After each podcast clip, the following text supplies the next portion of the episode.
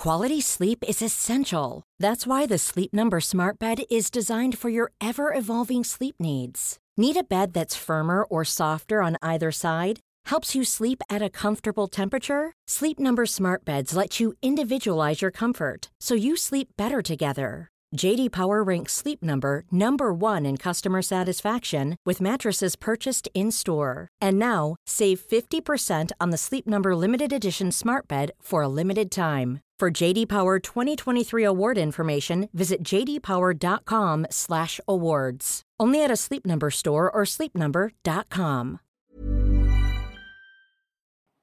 Muy buenas noches a todos y bienvenidos a esta noche electoral del 23 de julio, donde en España se celebran elecciones generales y elecciones generales cuyas encuestas, de momento, resultados provisionales y posteriormente definitivos, vamos a ir comentando y lo vamos a ir comentando con varias personas. Ahora mismo nos acompañan dos de ellas, dos de las personas que estarán eh, en esta noche electoral, aparte de otras que ahora luego mencionaré. La primera de ellas, Domingo Soriano, periodista económico, muy habitual en, esta, en esta casa, ya estuvo en la anterior noche electoral y creo que todos disfrutamos de sus comentarios y análisis. Buenas noches, Domingo.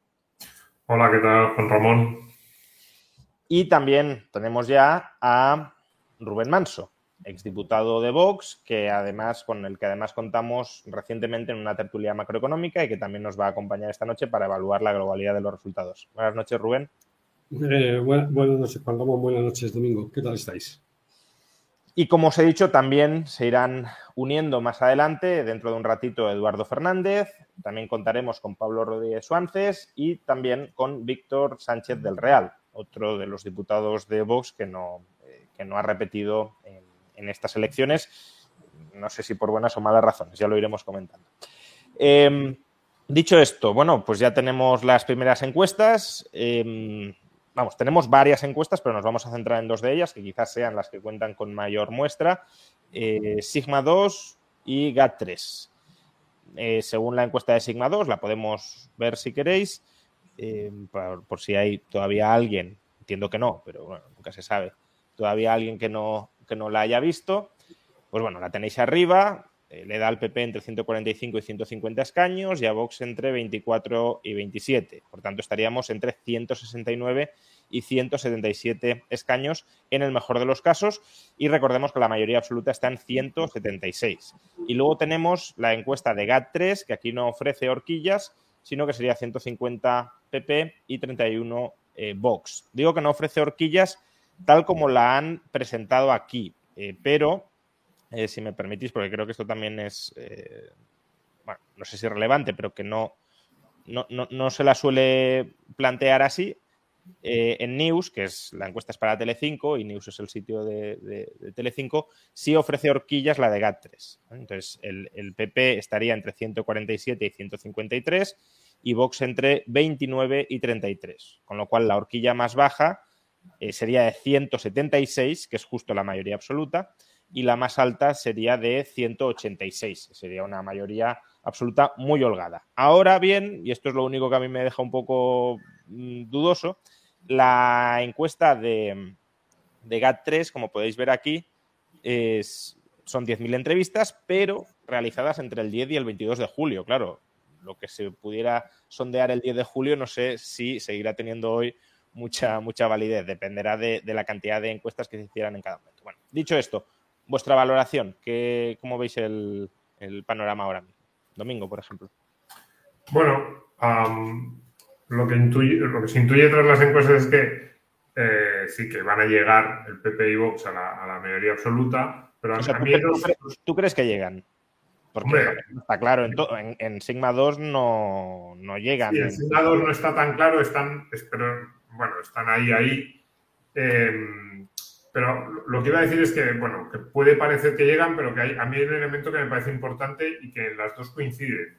Y es que hay menos, no sé cómo llamarlos, menos partiditos que en otras de lo que podríamos haber imaginado, ¿no? Siempre pensamos, bueno, si el PP y Vox están alrededor de los 170, 172, pues bueno, irán ahí sumando, que si con los cántabros, Teruel existe, los canarios, y sin embargo, en las dos encuestas em, parece que solo dan un escaño a Coalición Canaria y quizás, porque ni siquiera eso es seguro, uno a Teruel existe, con lo cual realmente sí que y, eso yo intuyo que puede ser más preciso, porque al final esos escaños solo se juegan en una serie de provincias, que bueno, pues eh, es como más sencillo intuir eso que el acumulado de cuánto va a sacar el PP, Vox, PSOE o Sumar en todas las circunscripciones, ¿no? Entonces eso lo que nos da es que es obligatorio, por así decirlo, que el PP y Vox estén en 175, 176, porque si no, no hay otro, otro, otra forma de sumar. No, sé, no, a mí no se me ocurre ninguna otra componente ahí, a suma o, partido que pudiese eh, dar sus votos a ese, a ese gobierno. Con lo cual, pues, es, a mí casi lo que más me llama la atención. Eh, Rubén. Bueno, a mí lo que me llama más la atención es que estamos con el resultado muy abierto. Yo no soy tan optimista como Domingo y no cabe duda que conocéis mis preferencias. Es decir, yo prefiero una mayoría absoluta Partido Popular Vox, claramente. ¿eh? Pero ahora mismo estoy asustado porque veo que, que nos podemos quedar ligeramente por debajo y como dice Domingo, es que no tenemos esas cositas que teníamos antes, que si el regionalista cántabro, Foro Asturias, que no se presenta, eh, Unión del Pueblo Navarro, en fin. Mm. Y luego los que te, lo mismo te apoyan al, PP que al PSOE, Coalición Canaria y tal, ¿no? Ahí hay muy poquito, hay mucho menos juego esta vez. Entonces, prácticamente necesitas que PP y Vox suben 176 o como muy, muy poco, muy poco, muy poco 174. No, no, no menos, ¿no? Entonces yo ahora todavía no, me pronunciaría, no me pronunciaría, esperaría un poquito más que se que avance la noche porque veo los resultados muy abiertos. También es verdad que la calidad de las encuestas que se nos están ofreciendo no son las de otras veces, porque otras veces estaban las famosas israelitas a pie de urna, que nos han demostrado una calidad técnica muy buena, lo han demostrado en los resultados y esta vez resulta que, las casas de apuestas, está bien dicho, las casas de apuestas, las casas de, resultados electorales han preferido hacer encuestas estos últimos días, ¿no? Y entonces nos están ofreciendo un resultado que es una encuesta más de las que nos tenían acostumbradas, a las que nos tenían acostumbrados antes de ejercer el derecho de voto. Y hasta, como se suele decir, hasta el rabo todo es toro y en los últimos días o sea, desde que les han encuestado a que la gente ha ejercido el voto, puede haber cambiado algo. Por añadir una tercera encuesta de GESOP para Prensa Ibérica, eh, bueno, lo podéis ver ahí. Eh, tenemos a PP con 133-137. Esta sería una encuesta que le da muchos menos eh, diputados al PP que cualquiera de las anteriores. En cambio, aquí refuerza a Vox, pero démonos cuenta de que en, ningún escenario de las horquillas sumarían mayoría absoluta. En el más bajo llegarían a 167 diputados y en el más alto a 175 y recordemos que la mayoría absoluta son 176. Em, y bueno, también en esta encuesta parece ser que Sumar quedaría por delante de, de Vox. Y esto es quizá lo más, lo que me hace cuestionar más la calidad de la, de la encuesta, ¿no? Porque bueno, ya veremos qué sucede, pero em, sabemos que hay un problema muy importante con las encuestas que es trasladar porcentaje de voto, que es lo, estimado en escaños. Y Vox podría ser que quedara por detrás de sumar en porcentaje de voto, ya veremos, pero en la medida en que es más fuerte en provincias pequeñas o medianas que reparten escaños, mucha diferencia tendría que haber entre Vox y Sumar para que quedara eh, Sumar con más diputados que, eh, que Vox, con lo cual no sé hasta qué punto esa conversión de votos en escaños se está haciendo bien en estas, en estas encuestas. Pero bueno, eh, imaginemos que, el resultado es, algo así como el que dibujan las encuestas. Es decir, un bloque de la derecha eh, cerca de la mayoría absoluta o, incluso en mayoría absoluta. ¿Cuál sería, desde vuestro punto de vista, la, la implicación tanto desde la gobernabilidad del país como desde el replanteamiento que podrían hacer los partidos políticos a raíz de estos resultados, eh, ¿cuáles creéis que serían o podrían ser las implicaciones? Domingo. Bueno, lo más, a ver, lo más, lo que más curiosidad me genera a mí es cómo de em, cómo elevaría su presión Vox a la hora de entrar o no entrar en el gobierno, incluso si le interesaría.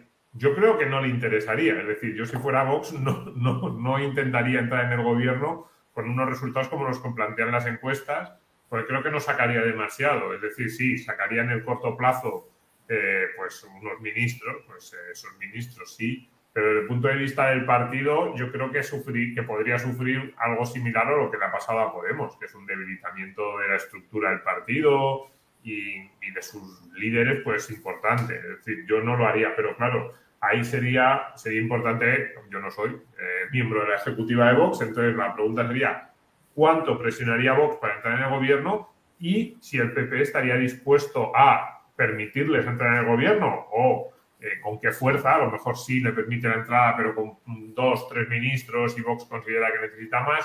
Es decir, ¿hasta dónde se, se llegaría esa cuerda eh, antes de que alguno de los dos dijera, pues prefiero ir a nuevas elecciones. Yo no sé si, si Feijóo eh, se, lo, se lo plantearía.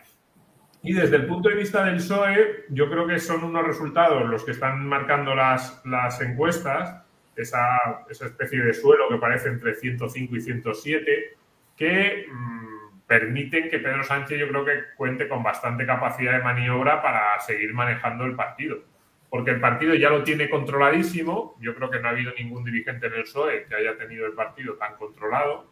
Y en ese sentido, decir, bueno, me quedo como jefe de la oposición, me busco desde esa posición de jefe de la oposición ese cargo internacional del que tanto se habla. Sí, pero no creo que hubiese fuerza en el resto del partido, entre otras cosas, porque prácticamente el poder territorial ha quedado pues, reducido a paje y a dos cositas más pues no creo que hubiese fuerza para montarle una especie de golpe de Estado dentro del partido, un, golpe de mano para intentar eh, pues, derribarle y no lo intuyo. Entonces, bueno, vamos, no, creo que hubiese como grandes movimientos entre los partidos, pues no sé, como los que vimos en 2019 cuando dimitió Rivera o algo así. Mm, se nos ha ido Juan Ramón, ¿no?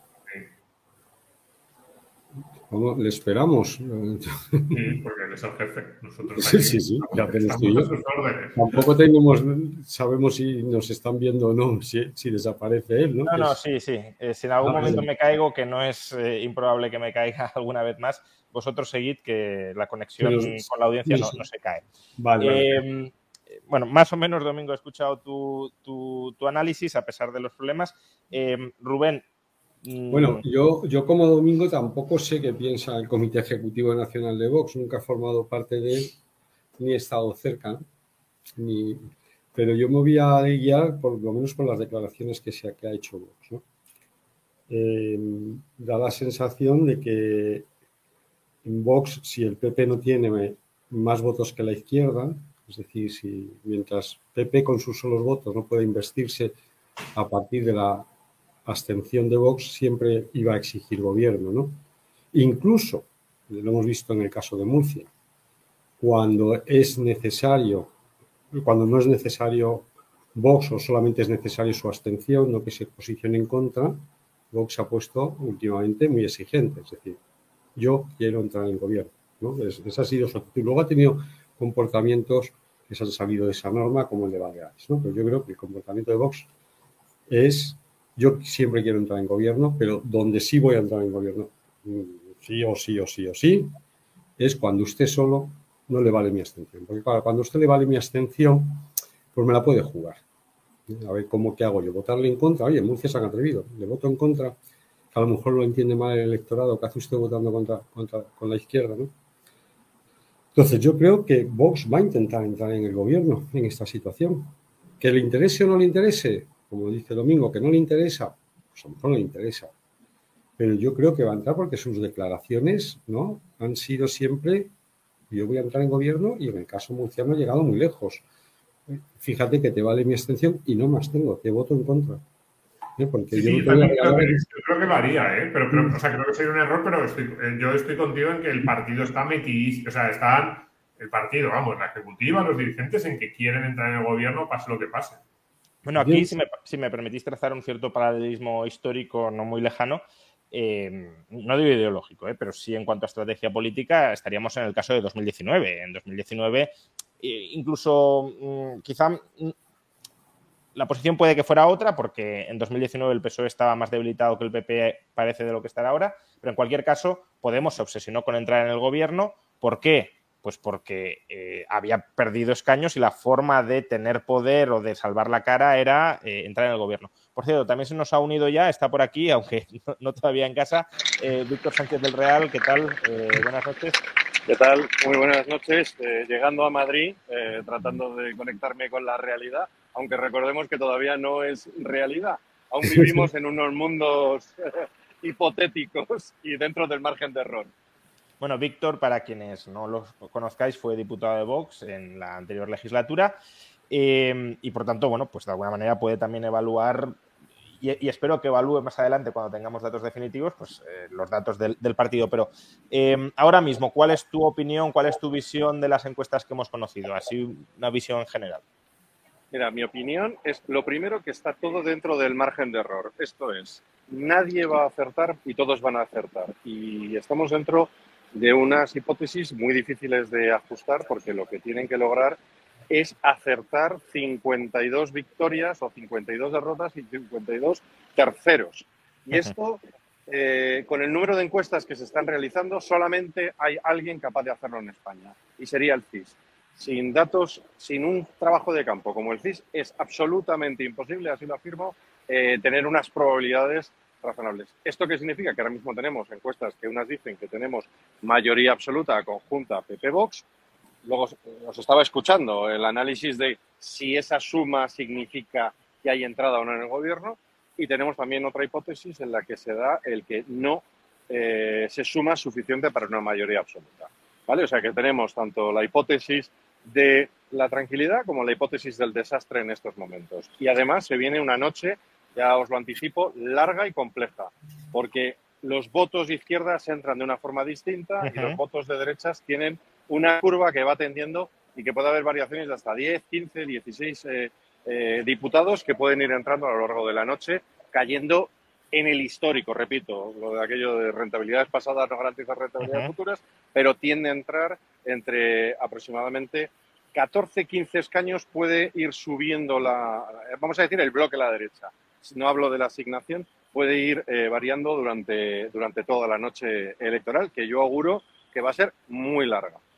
Bueno, aquí vamos a estar hasta que se nos acaben las fuerzas, a ver si conseguimos más o menos resultados definitivos. Pero em, una, pregunta también para los tres. Em, parece ser que las derechas pueden sumar o no pueden sumar, pero si las derechas no suman, la alternativa, em, ¿cuál es? Quiero decir, ¿la alternativa es que sume la izquierda con todo lo que no es PP Vox o la alternativa es repetición electoral? ¿Qué pensáis? Depende, eh, es que a lo mejor nos encontramos con un escenario de algún partido pequeño, dado el desprestigio que ha, que ha tenido el, pacto de gobierno en la, pasada, tampoco apoya al Partido Socialista. explico, ¿no? O sea, lo digo porque, por ejemplo, Junts, que según las encuestas sacará unos siete diputados, ellos han dicho que van a votar que no. Luego ya veremos si es. Pero que van a bloquear. La CUP, no sé hasta qué punto eh, va, puede votar a favor de, un gobierno PSOE sumar, con lo cual ya serían prácticamente ocho eh, diputados. Es decir, que eh, no veo una alternativa gobernable clara si PP y Vox no suman. A ver, yo por tampoco que he llamado a la puerta, me habéis dejado amablemente entrar, dejo caer dos bombas y me voy, ¿no? Sí. A ver, uno, están los sospechosos habituales, ¿no? lo que yo siempre digo, el cobrador del FRAC, y lo he dicho hasta en la tribuna del Congreso en dos legislaturas. El PNV. El PNV, ojo, porque el PNV podría estar eh, en una situación muy complicada, incluso por debajo de Bildu en número de escaños.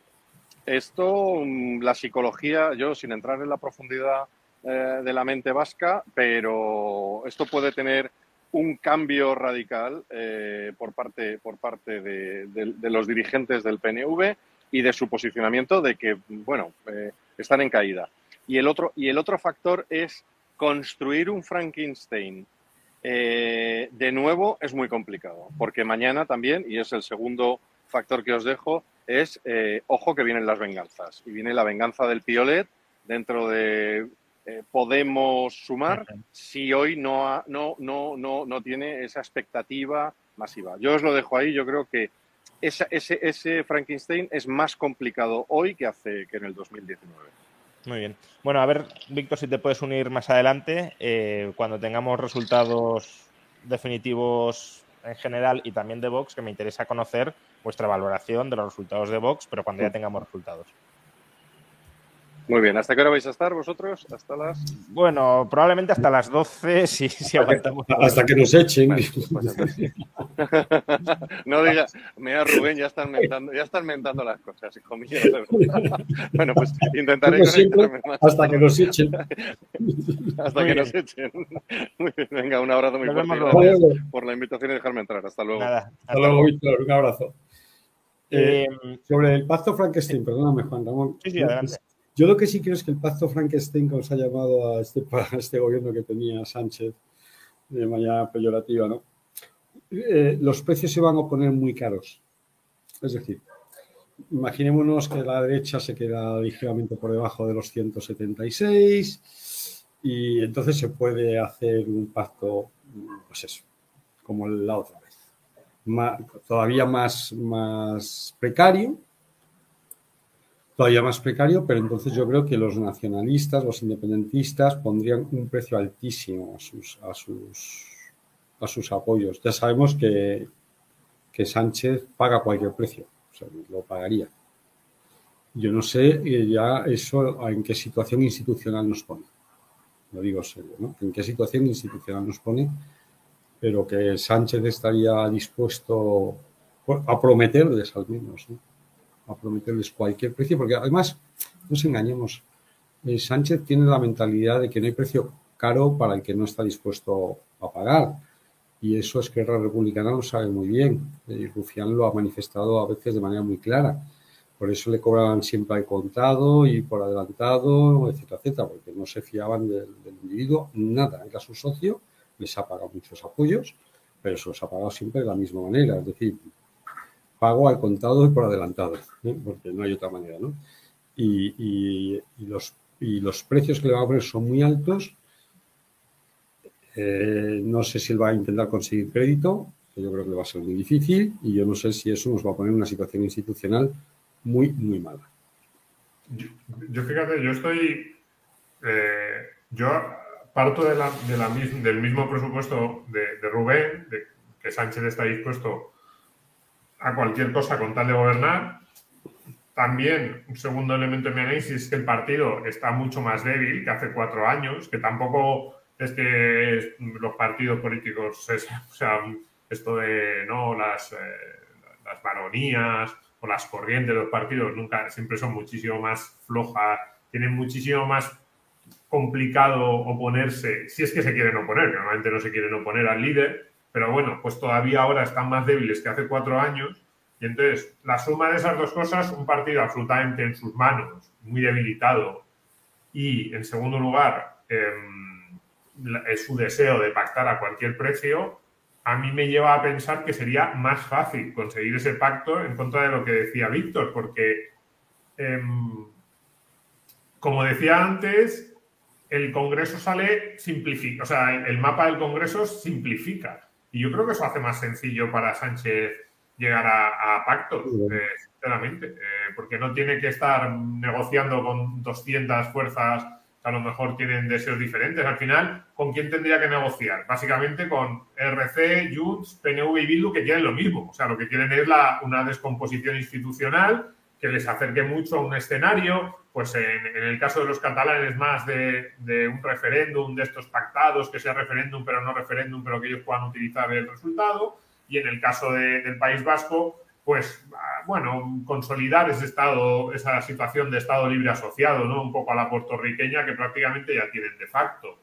Entonces, en ese sentido, eh, lo tendría relativamente sencillo, o sea, no, no veo muy complicado que, lo consiguiera. Por lo menos la promesa inicial y el, la, investidura. Luego que a lo largo de los cuatro años sí empezarían, eh, o sea, sí que llegarían eh, los, las, tensiones institucionales, pues habría un, no sé si en algún momento pues un Consejo de Estado, el Tribunal Constitucional, eh, una de estas locuras, pues alguien intentaría pararla, pero es que Sánchez, como ha ido erosionando mucho precisamente esas instituciones, pues yo no creo que sienta especial temor ante esa situación y además Sánchez es, un personaje que hasta ahora lo que ha demostrado siempre es que, que en largo plazo le interesa relativamente, que vive muy al día. Entonces yo creo que ahora mismo él siente que puede hacer el pacto sin ningún problema, les va les va a decir que sí y ya dentro de un año y medio, dos años, cuando lleguemos a ese, a ese problema, pues ya nos plantearemos qué hacer, si cómo se establece el referéndum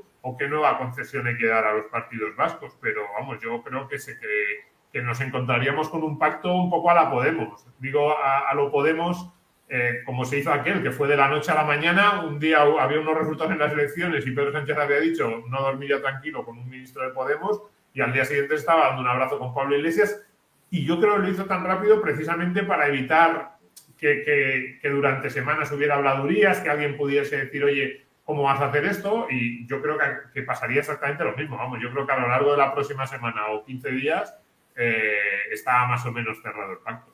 Y planteando el otro pacto PP y Vox, ¿no? Eh, ya hemos hablado más o menos de esto, pero no desde esta óptica.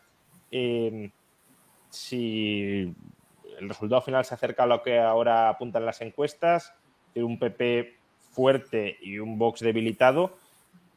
Vox, desde luego, creo que querría pactar, un poco en la línea de lo que hizo Pablo Iglesias en 2019, eh, porque si has perdido 25 escaños, la forma de que los tuyos no te muevan la silla y no te empiecen a pedir responsabilidades es conseguir cuotas de poder. Y por tanto necesitas entrar en el gobierno para reivindicarte pero ¿creéis que Feijó en esa posición estaría dispuesto a dar entrada a Vox en el gobierno o se plantaría y diría en absoluto buscamos la abstención del PSOE, intentamos generar un cisma interno del PSOE para cargarnos a Pedro Sánchez? Es decir, un poco eh, revivir 2016 con, con Rajoy y Sánchez, precisamente.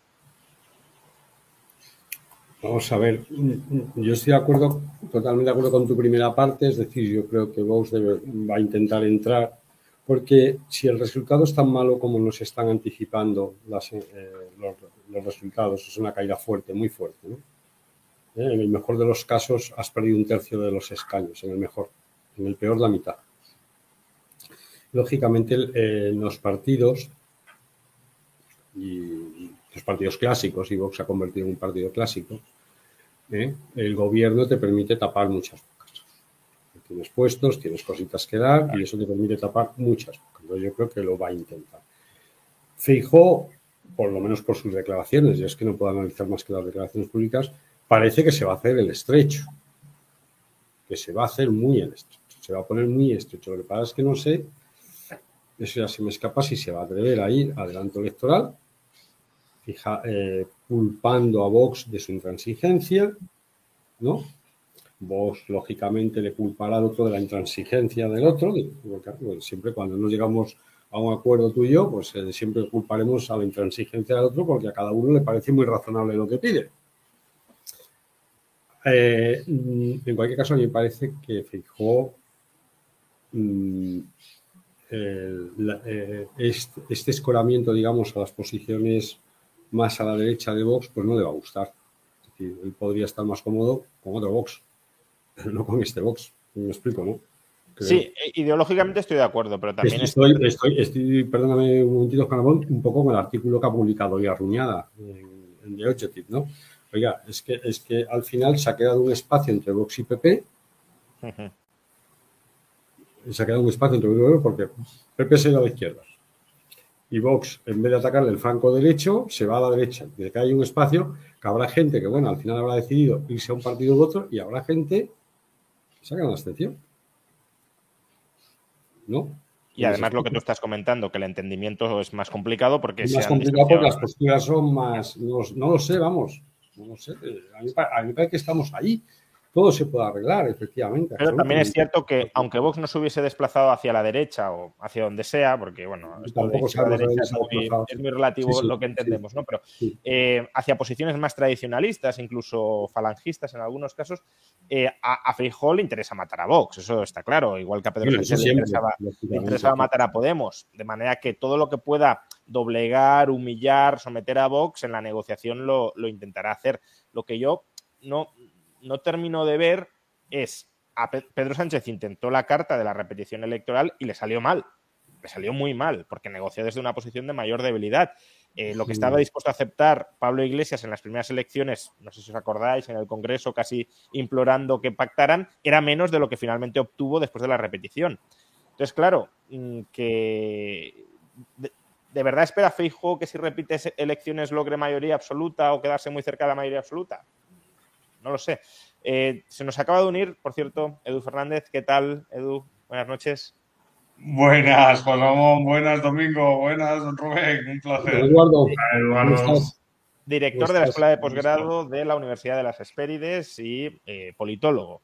Eh, vamos, doctor en ciencias políticas, porque politólogo ya es un término un poco desprestigiado en algunos ámbitos, vamos, eh, doctor en ciencias políticas. Eh, Edu, mm, aunque le he quitado la palabra domingo porque tenía que hacer una reflexión, pero ya que has entrado, tu valoración de lo que sabemos hasta el momento, que son encuestas y encuestas con una traslación en escaños probablemente discutible o, o muy incierta, ¿no? Pero mm, dinos.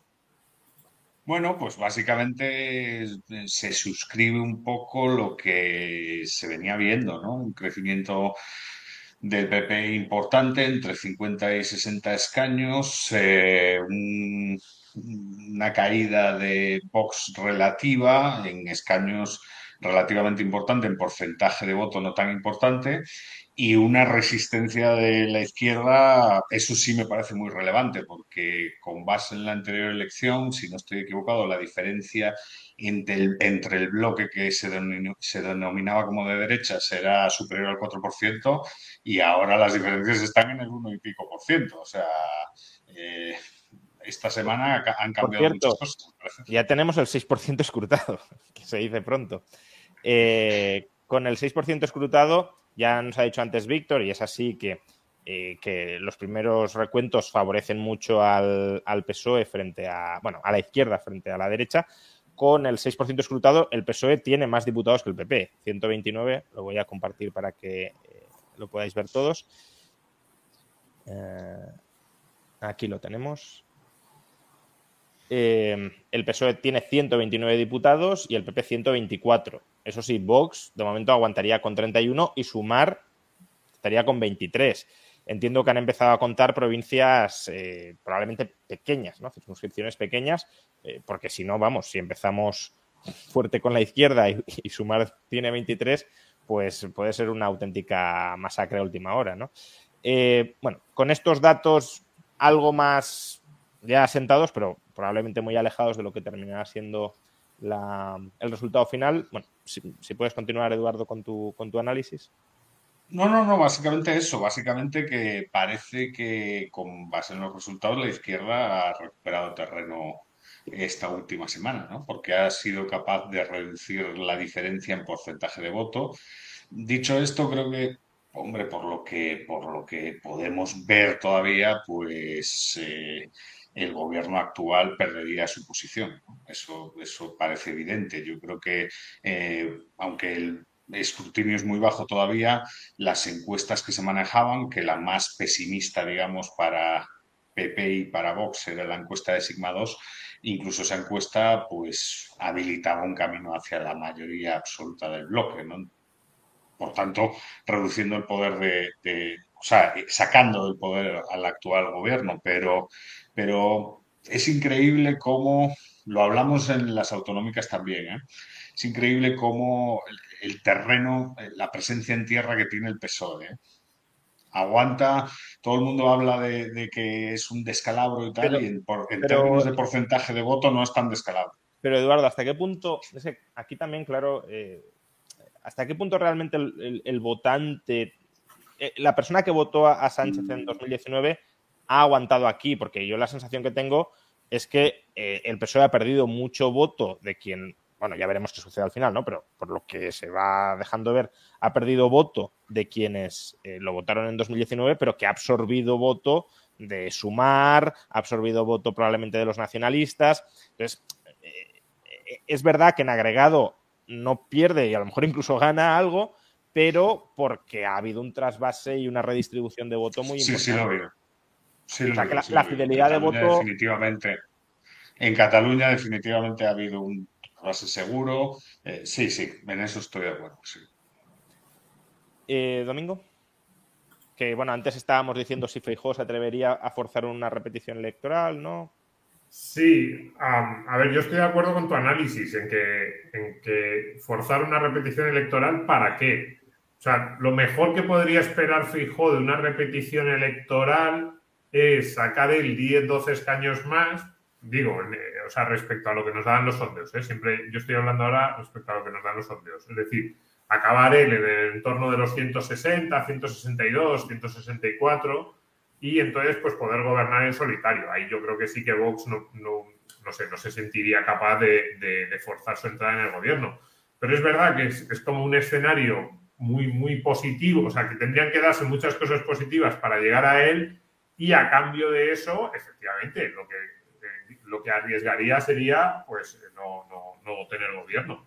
Entonces, a mí me parece una jugada muy, muy fuerte que normalmente los, en los partidos no gusta mucho, porque los partidos, sobre, digo, los partidos que ganan y que ven ahí el gobierno dicen, sí, no, Vox está pidiendo muchas cosas, pongamos, ¿no? Que en el PP alguien piensa, no, es que las exigencias de Vox son muy altas, pero al final hay muchos cargos que repartir, muchos puestos que, que dar y, probablemente en el PP al final yo creo que habría presión para decir, venga, llega un acuerdo, eh, luego les controlamos en el gobierno y hacemos un poco lo que ha hecho Sánchez con Podemos, que un poco pues fagocitarlos, eh, tenerles ahí, incluso implosionar el partido y al final crearse una especie de partido nuevo eh, que esté un poco más al servicio, que sea más, más dócil con el PSOE de lo que era Podemos. Y a mí no me extrañaría que en el, que en el PP pensaran que podían hacer algo así. yo, desde luego, o sea, no entendería mucho la jugada de la, del adelanto electoral, o sea, de, la posible convocatoria de elecciones en ese sentido. Vería más lo que tú decías antes de intentar forzar al PSOE a una especie de abstención. Lo que pasa es que yo no veo al PSOE para nada en esa situación. Es que no, no lo único si se cargan a Pedro Sánchez. El PSOE, cuando hizo esa situación, estuvo a punto de acabar con el partido. O sea, el, uno de los momentos de mayor peligro del partido en las últimas cuatro o cinco décadas fue ese porque se dividió el partido y además no solo se dividió, sino que el que ganó, ganó con un lema que era básicamente nunca darle nada al PP. Así que está claro lo que quiere la militancia y el, y el votante socialista. Así que no, no, no veo mucho escenario. Eh, así que yo intuyo que habría acuerdo PP-Vox y otra cosa es lo que Vox estaría dispuesto a, o estaría dispuesto, no, digamos, exigiría y en esa derechización que vosotros decíais, o bueno, ese proceso un poco, ese cambio que ha habido de Vox, que yo creo que sí que lo ha habido en el último año, pues eh, ver qué, se impone más y un poco la línea más que había hasta hace 18 o 24 meses, o si se impone más la línea, la línea nueva y exige algunas de, esas eh, cuestiones que parece que ahora importan más en el partido. Eh, bueno, tenemos el, el 7%, es decir, prácticamente. Ah, ya el 9%, y en el 9% no se mueven. O sea, ya estamos casi en el 10, eh, y, y, los diputados siguen tal cual, eh, siguen clavados. 129 PSOE, 122 PP, 31 Vox y 25 eh, Sumar. Es verdad que se van contando primero en, en cada comunidad los municipios más pequeños. Eh, las grandes ciudades pues entran más tarde, por ejemplo en, en Madrid todavía pues eh, hay contabilizado, a ver, por, por, por tener una referencia, ¿no? Eh, en Madrid el 0,6% y prácticamente están empatados PP y PSOE, lo cual sabemos que no, no va a ser así, no, que no es realista. Pero bueno, eh, de momento es lo que tenemos. No, no, con el 10%, digamos que el cambio que tiene que haber es muy importante. Lo que pasa es que, como ya lo hemos visto otras veces, pues bueno, eh, lo aceptamos, pero sí que es verdad que se llama. Sí, pero, pero por compartir un, un, gráfico que ha compartido eh, Suances, a ver, que me ha parecido muy interesante también para, para seguir, que es de, de Yosumezo, eh, que creo que es un gráfico para entender un poco la dinámica de, de, de la noche electoral, ¿no? Luego tendremos a Suárez por aquí, pero eh, básicamente esta es la diferencia de diputados sobre el escrutinio final, ¿no? en el eje vertical, eh, pues eh, según avanza el porcentaje escrutado. Y como vemos, pues eh, hasta, hasta, la mitad del escrutinio,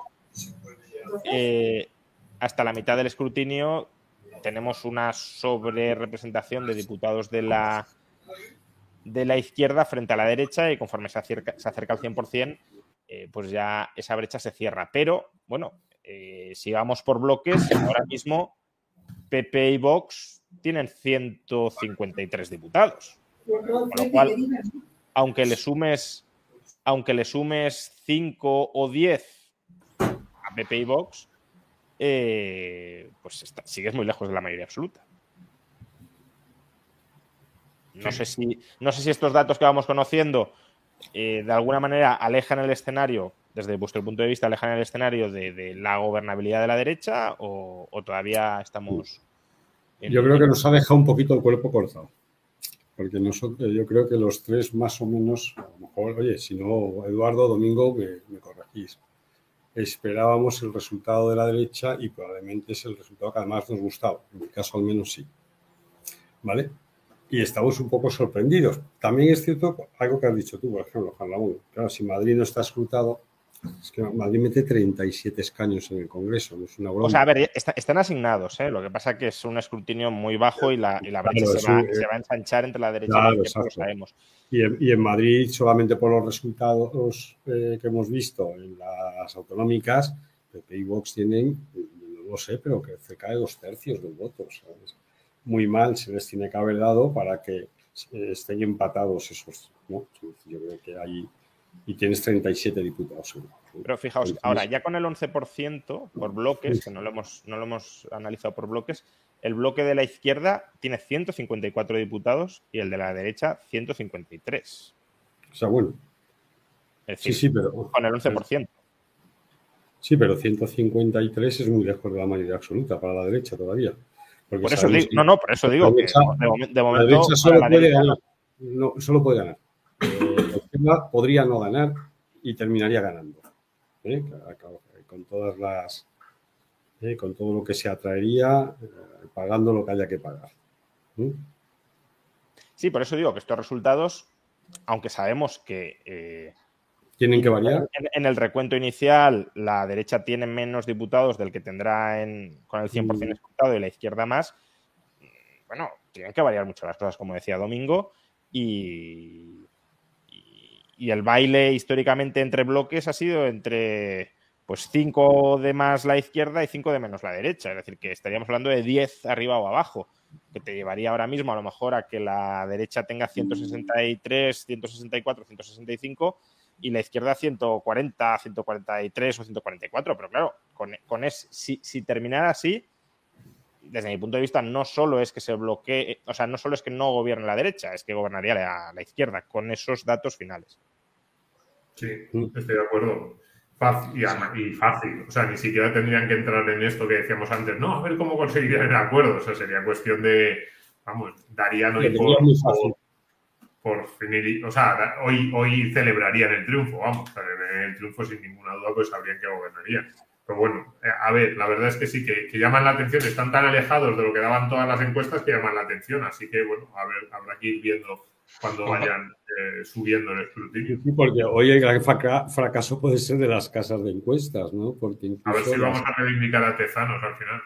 Sí, sí, al final vamos a reivindicar a Tezanos. se acercaba a esto era Tezanos. No, pero las encuestas, las encuestas en general, yo creo que las diferencias que estén presentando las encuestas son muy abultadas, ¿no? No es lo mismo GAT3 que Sigma 2. O sea, es que, es que los extremos son obscenos, ¿no? Y también hay que, creo, tener una reflexión sobre las encuestas y las empresas encuestadoras, ¿no? Porque al final hacen política como otro tipo de actores, ¿no? Y llevan toda la semana calentando el ambiente a un lado y al otro para, para con los números. Pero, pero bueno, mmm, la verdad es que las diferencias existentes, repito, entre GAT3 y Sigma 2 son horquillas muy amplias, ¿no? Que, que se, cuando se traduce en porcentaje de voto y en voto, eh, es muy abultado eso, no sé. Dicho esto, mmm, yo sí creo que el resultado, aunque llevamos el 10%, si no estoy equivocado, escrutado hasta el momento, 13, 13 y, y, y, efectiva, y, cambia y, poco, y efectivamente todavía da el 11 y pico ya, ¿no, Juan 13 y medio, 13 y medio. 13 y medio y cambia poco. 13 y medio. Eh, pues, pues O sea, queda, queda, queda, queda mucho todavía. O sea, quiero decir, hay mucho, hay mucho. En América Latina dicen que caballo, que caballo que va corriendo al principio a mucha velocidad, al final pierde. ¿no? Sí, eh, pero bueno, mmm, muchos tienen que moverse también. O sea, quiero decir, una muestra del 13,5% por, 13 es una muestra muy amplia que no ha manejado ninguna encuesta, Sí, sí. aunque eh, la conversión de esos votos en escaños es lo que es lo, lo diferencial, ¿no? Eh, bueno, a raíz de estos resultados, que, no son ni mucho menos definitivos, pero sí marcan cierta tendencia. Eh, si PP y Vox se quedan muy lejos, no digo a tres o cuatro diputados, sino a 10 o 15 diputados de la mayoría absoluta, eh, ¿qué pasaría en los partidos? O sea, eh, Feijóo ya sabemos que se va si no es presidente. Vamos, eso ha dado a entender en varias ocasiones que era su. O sea, no se va a quedar en la oposición. Mm, pero ¿qué pasaría con Vox y qué pasaría incluso con el PP una vez se, se vaya, se vaya fijo? Bueno, yo, yo, creo que el PP tiene recambio, ¿no? Que es Ayuso. Bueno, la cuestión es si todo el partido coincide con eso o no. Sí, pero, pero, no tienen otro líder. Bueno, a lo mejor bueno, Bonilla, no sé. Moreno Bonilla, por ejemplo. También, también. Pero ahí estaría la lucha, ¿no? Ahí estaría la lucha. En Vox es donde yo no sé dónde estaría la lucha. Yo creo que no habría lucha, ¿no? Porque.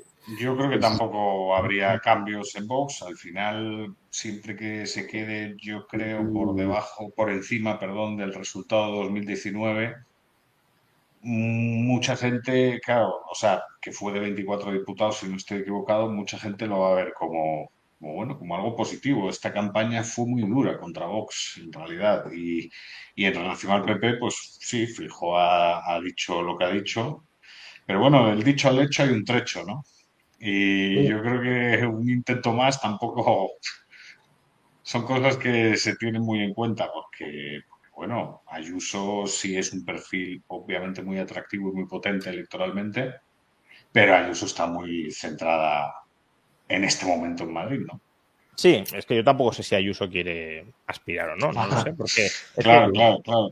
Se, tú tienes un dominio muy fuerte en tu comunidad, eres una varón o una varonesa en este caso, y das el salto a la política nacional, que, bueno, es lo que ha hecho Feijó. Hombre, Feijó ya estaba de retirada en cualquier caso, probablemente no se quería presentar a unas quintas elecciones en Galicia, etcétera, pero claro, tú te planteas eh, primera o segunda mayoría absoluta de Feijo, me quedan potencialmente 8 o 12 años por delante, voy a saltar a la política nacional a quemarme, bueno, no lo sé.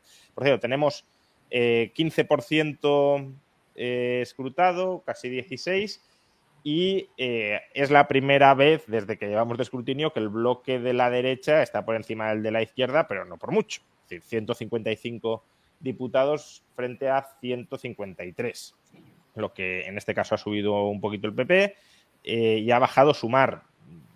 Sumar pinta, bueno, ya lo veremos, pero pinta que puede ser un, un, uno de los malos resultados claros de la noche, ¿no? Pero bueno. Bueno, eh, a ver, es que el problema de los bloques es que no es realista, porque los 30, y, los 30 entre 30 y 32 diputados de catalanes y vascos están claramente con el PSOE. Entonces, esa es la diferencia que tiene que sacar el PP, evidentemente, y eso es lo que... Bueno, tú dices...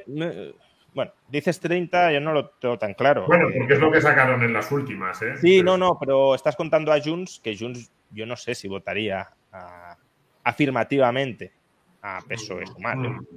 Vamos, bueno. ellos han dicho que no en ningún caso.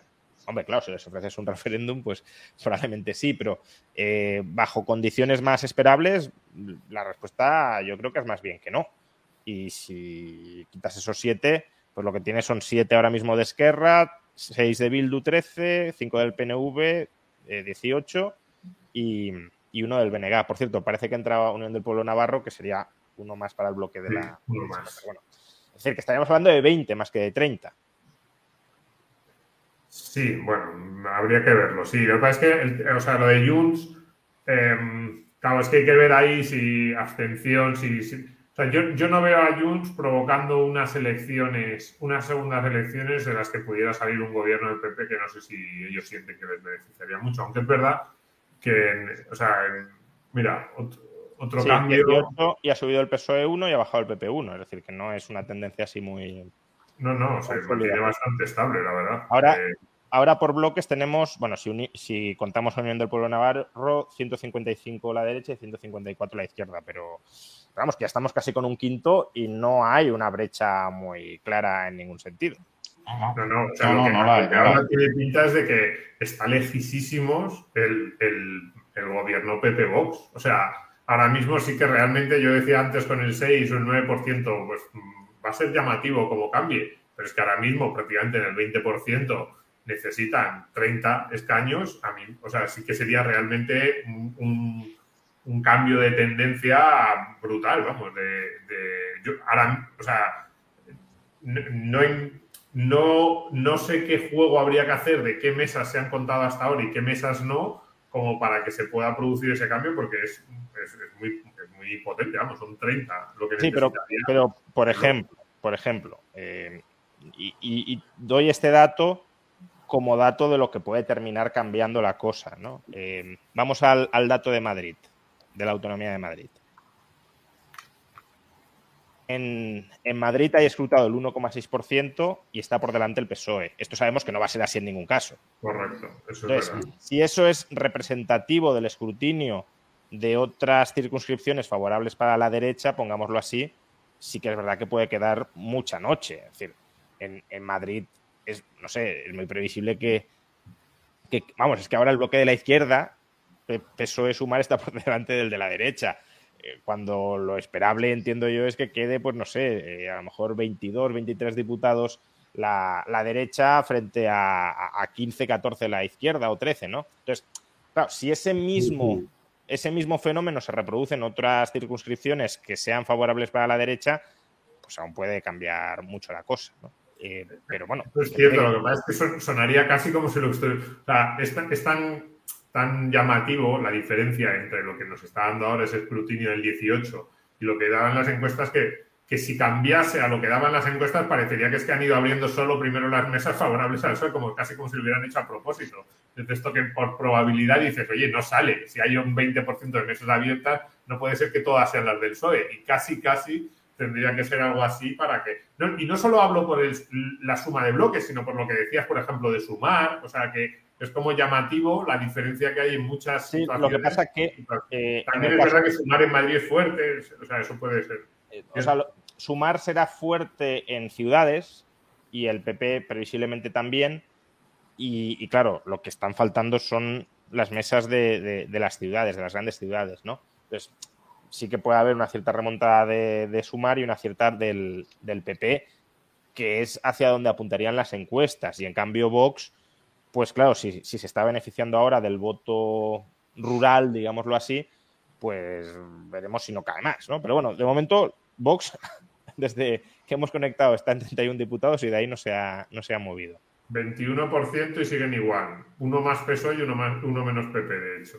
Ya, pues. Y uno más sumar, por cierto. Es decir, que ahora Uno mismo, ahora mismo el bloque de la izquierda vuelve a estar por delante del de la derecha, incluyendo en la derecha a Unión del Pueblo Navarro. 155-154. Sí. Tezanos, el ganador de la noche, Tezanos. Sí. Y, y las casas y todas las casas de encuestas quedan mal, porque incluso las algunas, estaba oyendo antes la radio, ¿no? Y daban seis encuestas distintas. Tres daban mayoría absoluta al bloque de derecha, tres a la izquierda.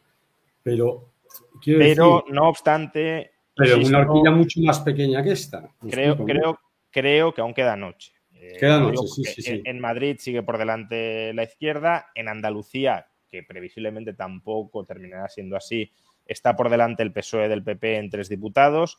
Eh, es decir, que claramente está entrando todo el voto de pequeñas Mm. circunscripciones en general favorables al PSOE, pero el vuelco ha de ser muy grande. ¿eh? No- Tenemos a alguien en Génova, alguien, El algún vuelco-. El vuelco ha de ser muy grande. ¿Están ¿eh? quitando el cartel de, de Feijóo, de, el, el atril este que ponen en Génova o no? Yo no tengo contactos en ningún ¿Sabes? partido, o sea que en Génova tampoco. ¿Sabes qué, ¿Sabes qué pasa? Que es, es increíble, pero. no, es increíble. Pero este país, no sé, la base del PSOE a mí siempre me sorprende, porque aunque eh, estoy de acuerdo con lo que ha dicho Juan Ramón de que ha habido un trasvase del PSOE, la cuestión es que el PSOE siempre aguanta. Es tiene como, tiene como, tiene como una base muy dura asociada, creo yo, a la capacidad para movilizar voto en el ámbito local y territorial. Y hay un número de provincias, por ejemplo, en Andalucía en la actualidad, que, parecía que Andalucía pues había cambiado y, se había pasado página y tal, que sigue, por lo menos a nivel de, resultados todavía tentativos y a nivel de encuestas, el peso sigue siendo muy fuerte. Luego, pues, pues está Asturias también, que, que tiene, es muy fuerte allí. En Cataluña, en tres provincias, pues también parece que está fuerte. O sea, Está, está, sorprendiendo a todos. Yo creo que la, sorpresa no es sumar. Sumar, sumar, está que, sumar no está siendo una sorpresa. Ahora sí, se ha sí ha habido un movimiento, yo creo, relevante, aunque el PSOE sigue muy fuerte, 133, pero el PP ha subido a 127 y Vox a 33. Es decir, em, que, bueno, eh, ha habido movimientos al alza de, tanto de la derecha como de la izquierda. Supongo que habrá entrado Canarias, quizá. Eh, porque han subido todos. Tiene más diputados Sumar, tiene más diputados Vox, tiene más diputados el PP y tiene más diputados el PSOE. Sí, sí. Pero bueno, seguimos. El bloque de la derecha tiene ahora 160 y el de la. Bueno, 161, si incluimos a Unión del Pueblo Navarro, y el de la izquierda 162. Lo cual. ahora con el resultado actual hay es una caída muy, muy importante de los partidos nacionalistas, que eso también me llama la atención y también puede estar teniendo algo que ver en este. En este sí, porque el voto nacionalista se haya ido al PSOE. Sí, eso, eso es cierto que puede haber ocurrido, evidentemente. O sea, a mí me sorprende mucho el, resultado global del bloque de, de, la izquierda. Bueno, el del PSOE de momento y el del bloque de la izquierda en general, porque ninguna encuesta en ningún momento ha dado tantos diputados. Estamos hablando ahora de 162 al bloque, al bloque de la izquierda, ¿no? Eh, entonces, bueno, eh, veremos, veremos qué termina sucediendo, a ver cómo está, cómo está Madrid. Lo digo como referencia de, del avance de un voto que en teoría terminará, bueno, en Madrid seguimos con el 3% y eh, sí, pero pero fíjate, en Cataluña dar una victoria del PSOE apabullante. O sea, que, probablemente era, podías esperar que fuese el partido más votado, pero a una, a una diferencia abismal. Eh, en esto, con, el 23% escrutado en Cataluña. ¿eh? Eh, una diferencia muy, muy, muy, muy importante para, para el PSC, que ganaría con, con 20 escaños. Que es verdad que siempre o sea, tal y como está ahora el, mapa electoral y después de las autonómicas, el PSOE tenía que tener un resultado brutal en esas, esas comunidades, pero es que lo está teniendo. O sea, lo que aparente ahora mismo es que lo está teniendo.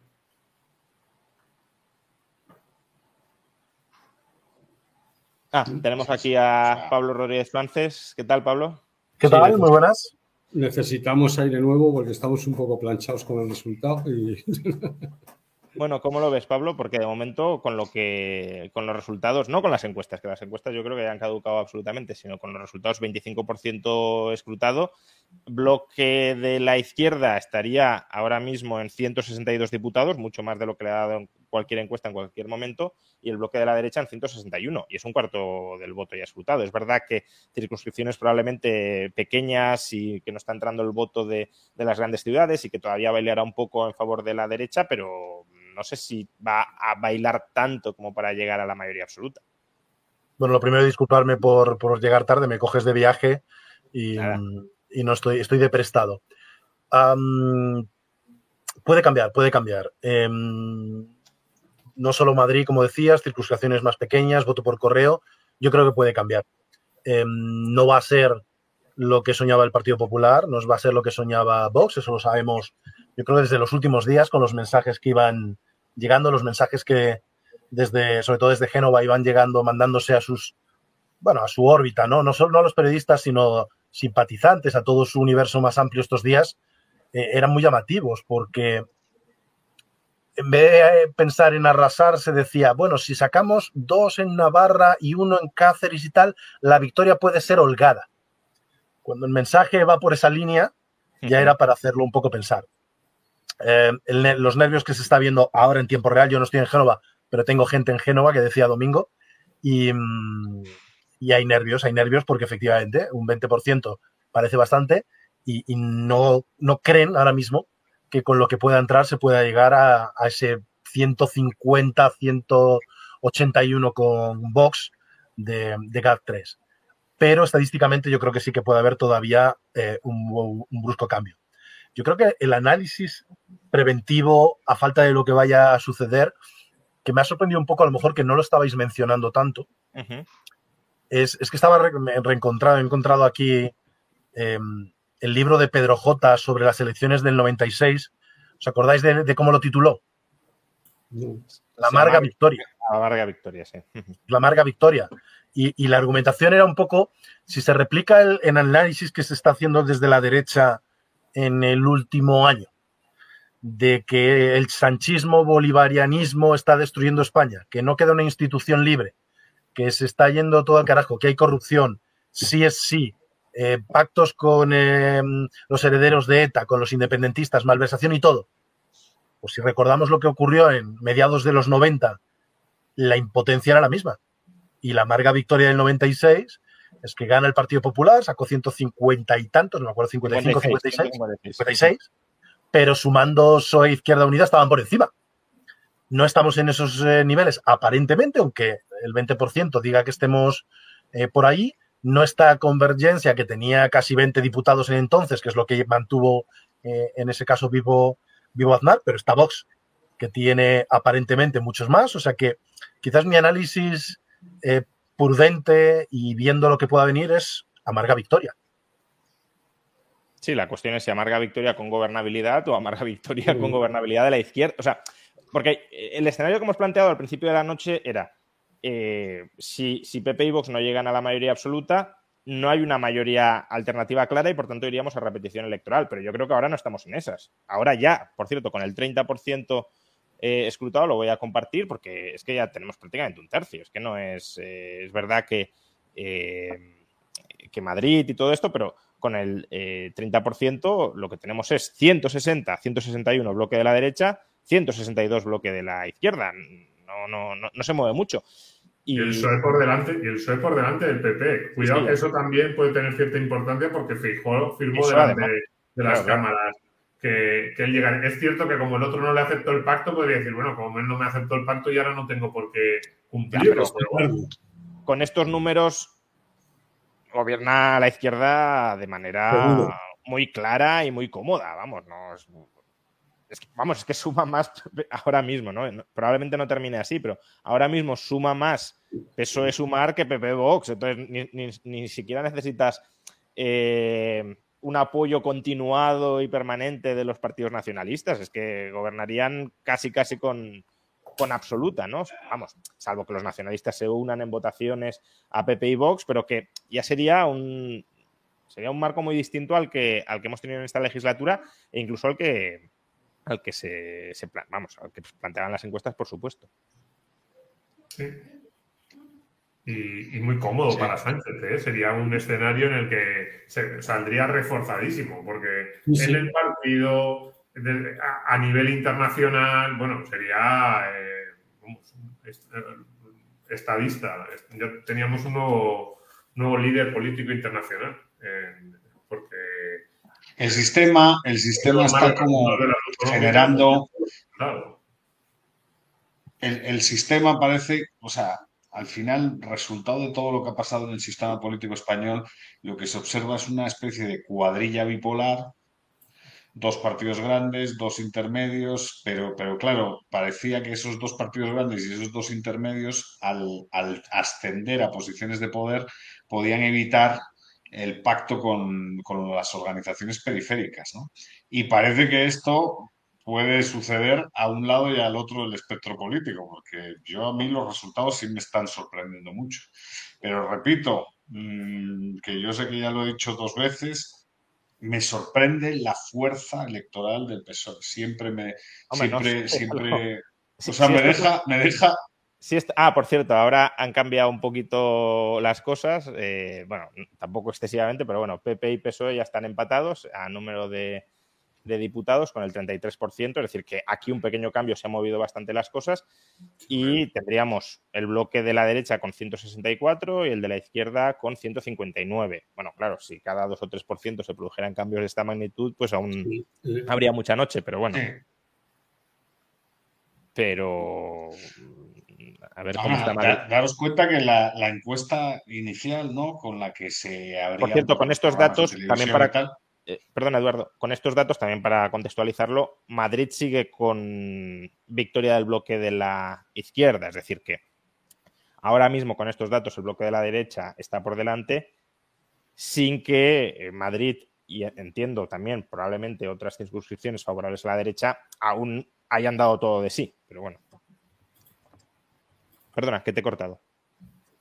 No, no, no, que solo, o sea, recordemos que en su momento, mm, a las 8, hace hora y media, eh, al PSOE le daban 112 ¿eh? en las encuestas. O sea, va 20 arriba. Sí, sí, bueno, y, al PP le daban 150 y va 20 abajo. que al final lo, que está bailando, más o menos, puede, eh, Vox y Sumar, las encuestas lo están clavando. bueno, lo están eran horquillas amplias, pero el, resultado de Vox y de Sumar, según las encuestas, no sorprende. Ahora, el de PSOE y PP sí, y, mucho. Mucho. Mm. Y además, fijaos que esos 20 son. O sea, ese baile de 20 es lo que va de la mayoría absoluta a una derrota humillante. Así es, eso es lo que determina el éxito o el fracaso. Pues si te sube el PP. Éxito que si fuese para la derecha sería, que estoy totalmente de acuerdo con Pablo, una victoria pírrica, ¿eh? una cosa así Sí, sí. Es que la derecha solo puede sacar mayoría absoluta y punto. cualquier otro resultado es un fracaso. Sí, pero a ver, yo creo que hay una diferencia entre que la derecha no saque mayoría absoluta y la PSOE Sumar no pueda gobernar a que PSOE Sumar pueda gobernar holgadamente. Eh, o pueda gobernar, no, bueno, no digamos holgadamente, pero pueda gobernar, digámoslo así, sin, sin hacer cosas demasiado extrañas o haciéndolas tal como las ha hecho esta legislatura. Y, ahora mismo yo creo que el escenario con este 33% es ese. Es verdad que ya hemos ido diciendo que va a cambiar, lo que también hemos ido diciendo que tiene que cambiar mucho y eso es lo que se me escapa, si va a cambiar tanto, si es factible que cambie tanto. Por eso tenemos 36% escrutado y se vuelve a abrir brecha, o sea, vuelve el PSOE por delante del PP. Es decir, que la tendencia tampoco es eh, que, cada vez el, el PP va a ir ganando al PSOE, sino que es un poco errática. No sé si Pablo, tú que decías antes que, te llegan vibraciones de Génova, si las vibraciones van siendo cada vez más pesimistas o, o no, todos los mensajes, todos los mensajes que llegan de momento apuntan a Madrid sobre todo. Están diciendo Madrid no lleva ni el 5%, paciencia, paciencia, em, Madrid, pero que el nerviosismo es enorme, está clarísimo. Em, el, mensaje que salió del 28M, la sensación que tenían en el equipo de Fijó, es que la absoluta en solitario era posible. Que no era el escenario principal, que era muy complicado, pero que era posible. Y lo han mantenido hasta hace muy poco. Ninguna encuesta les ha acercado en ello, ni las internas, ni las posteriores, pero había todavía esa sensación de no se está, no se está recogiendo suficientemente bien el efecto del antisanchismo. ahí, yo, sí que coincidía en parte. Del 28M hay una derrota clara, hay un mensaje, pero no está recogido el antisanchismo porque el que vota a Paje, el que vota a Vara o el que vota al alcalde no va a repetir a, a Sánchez. Entonces había esa sensación clara de que se podía acercar muy mucho. Que Vox iba a caer, no sabían si 10, 15, 20 o 30 diputados, que ellos iban a ir claramente recogiendo esa arquilla y que se iba a acercar mucho. Y que si no iba a ser la absoluta, íbamos a estar en, en, en los 160 altos para que la posibilidad de poder gobernar en solitario hagan que salga Fijó diciendo la primera llamada va a ser a Pedro Sánchez. Esa es una apuesta muy clara. Yo creo que es más que para la galería, es la sensación de vamos a estar muy cerca y le vamos a dar la oportunidad a Pedro Sánchez de no gobernar con nadie más. Si viene el demonio, como han dicho, si viene el fascismo, está en su mano que no venga el fascismo. Son solo unos pocos escaños, déjenos gobernar en minoría y ya apañaremos con el PNV, con Teruel, con Canarias o con quien sea los presupuestos y los que salga adelante. El mensaje de los últimos días no va por esa línea. Ya el mensaje es hay que recordar que debe gobernar la lista más votada, es el mensaje de las mayorías alternativas. Eh, ya ha ido cambiando el, el mensaje. Yo sigo pensando que esto va a dar la vuelta más, o sea que sí que va a haber una, no sé, no sé si van a llegar a los 155, no creo, pero sí que va a haber un, un giro cuando entre Madrid. Veremos el voto, eh, el voto por correo y qué efecto tiene, pero desde luego, mira, o sea, el mensaje que está llegando ahora mismo es, es pánico absoluto. Ahora mismo hay unos nervios eh, increíbles porque el, el, escenario que no manejaban en absoluto, perdona que me reía, pero es que son mensajes de puro pánico los que estoy viendo. Eh, el, el, mensaje, el escenario que no se contemplaba bajo ninguna posibilidad era un, era un, posible bloqueo. El mensaje era Sánchez está fuera mañana y la presidencia europea es nuestra eh, esta misma semana y el 18 de agosto esto ya está apañado. Vamos a hacer un pacto de gobierno en que ya están repartidas las carteras y estaban las, las cortinas medidas en los ministerios. Y, y ahora mismo el mensaje es bueno, vamos a ver, vamos a ver si suma de alguna manera suma el voto por correo, a ver el voto en el extranjero. Esa es otra, que el voto por correo, si no estoy equivocado, hablamos de casi siete puntos, ¿no? Mm. No es una cosa menor, o sea, son casi tres sí. millones de el, votos. El voto por correo ya, ya, se, a ver, una cosa es el voto por correo interno, eh, y en ese caso eh, ya se está contando cuando se cierran las mesas, por tanto ya está incorporado, y otra es el voto por correo de los extranjeros, que eso sí se incorpora más tarde. y no, y no tengo tan claro que ese voto por correo vaya a favorecer a la, a la derecha.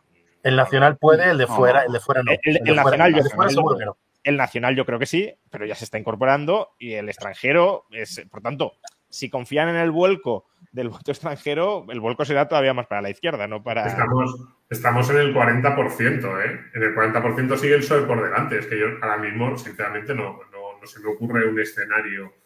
Es verdad que no están tan lejísimos, ¿no? Porque PSOE más, o sea, PP más Vox están en 161, que son 14 escaños. Al final vas quitando uno uno de, de determinadas provincias y llegas a los 175. Sí, sí, pero, pero ser, si pero se llega va a ser agónico. Quiero decir, ya 40%. Bueno, 162 sí. con Unión del Pueblo Navarro, pero vamos, que faltan 14. Y... Faltan 14, que es una barbaridad. A este 14 son 14. Si estos hubieran además... sido los resultados del 9%, pues diríamos, sí, hombre, sí, si ahora ya eh, van sumando las derechas, pero está, esto está lejísimo. Y es que además que pánico, eh, son 14 que según las encuestas eh, bueno, no, según las encuestas y según cualquier. Se los tiene que quitar el PP al PSOE. Porque, vamos, eh, puede ganar alguno más Vox o lo que sea, pero el grueso se los tiene que quitar el PP al PSOE. Y. Eh, por cierto, claro, que... en mi pueblo, Altemporda, donde prima el nacionalismo, el PSOE ha ganado con un 21% versus 10% en 2019, en detrimento del voto de Esquerra y Junts, que han sacado 20 y 18 respectivamente, versus 23 y 30% en las anteriores elecciones. Es decir, que sí que ha habido ahí una concentración, bueno, lo que estábamos comentando, del voto nacionalista, eh, al menos en esta circunscripción, pero bueno, lo que comentaba Domingo, ¿no? De hecho, miremoslo, porque es que los resultados de Cataluña es verdad que han sido o están siendo muy, muy sorprendentes. Llamativos, ¿eh? Muy mal resultado de los nacionalistas, se lo está llevando todo el PSOE. Es decir, con un 42%, el PSOE tiene 20 escaños. 20. Sí. Y, y las encuestas le daban al PP los mismos escaños que a los nacionalistas, más o menos, y tiene dos menos, está por detrás de Sumar incluso. Entonces, bueno, mmm, de nuevo, no sé si aquí también tienen que cambiar mucho las cosas, pero también están en el 42%.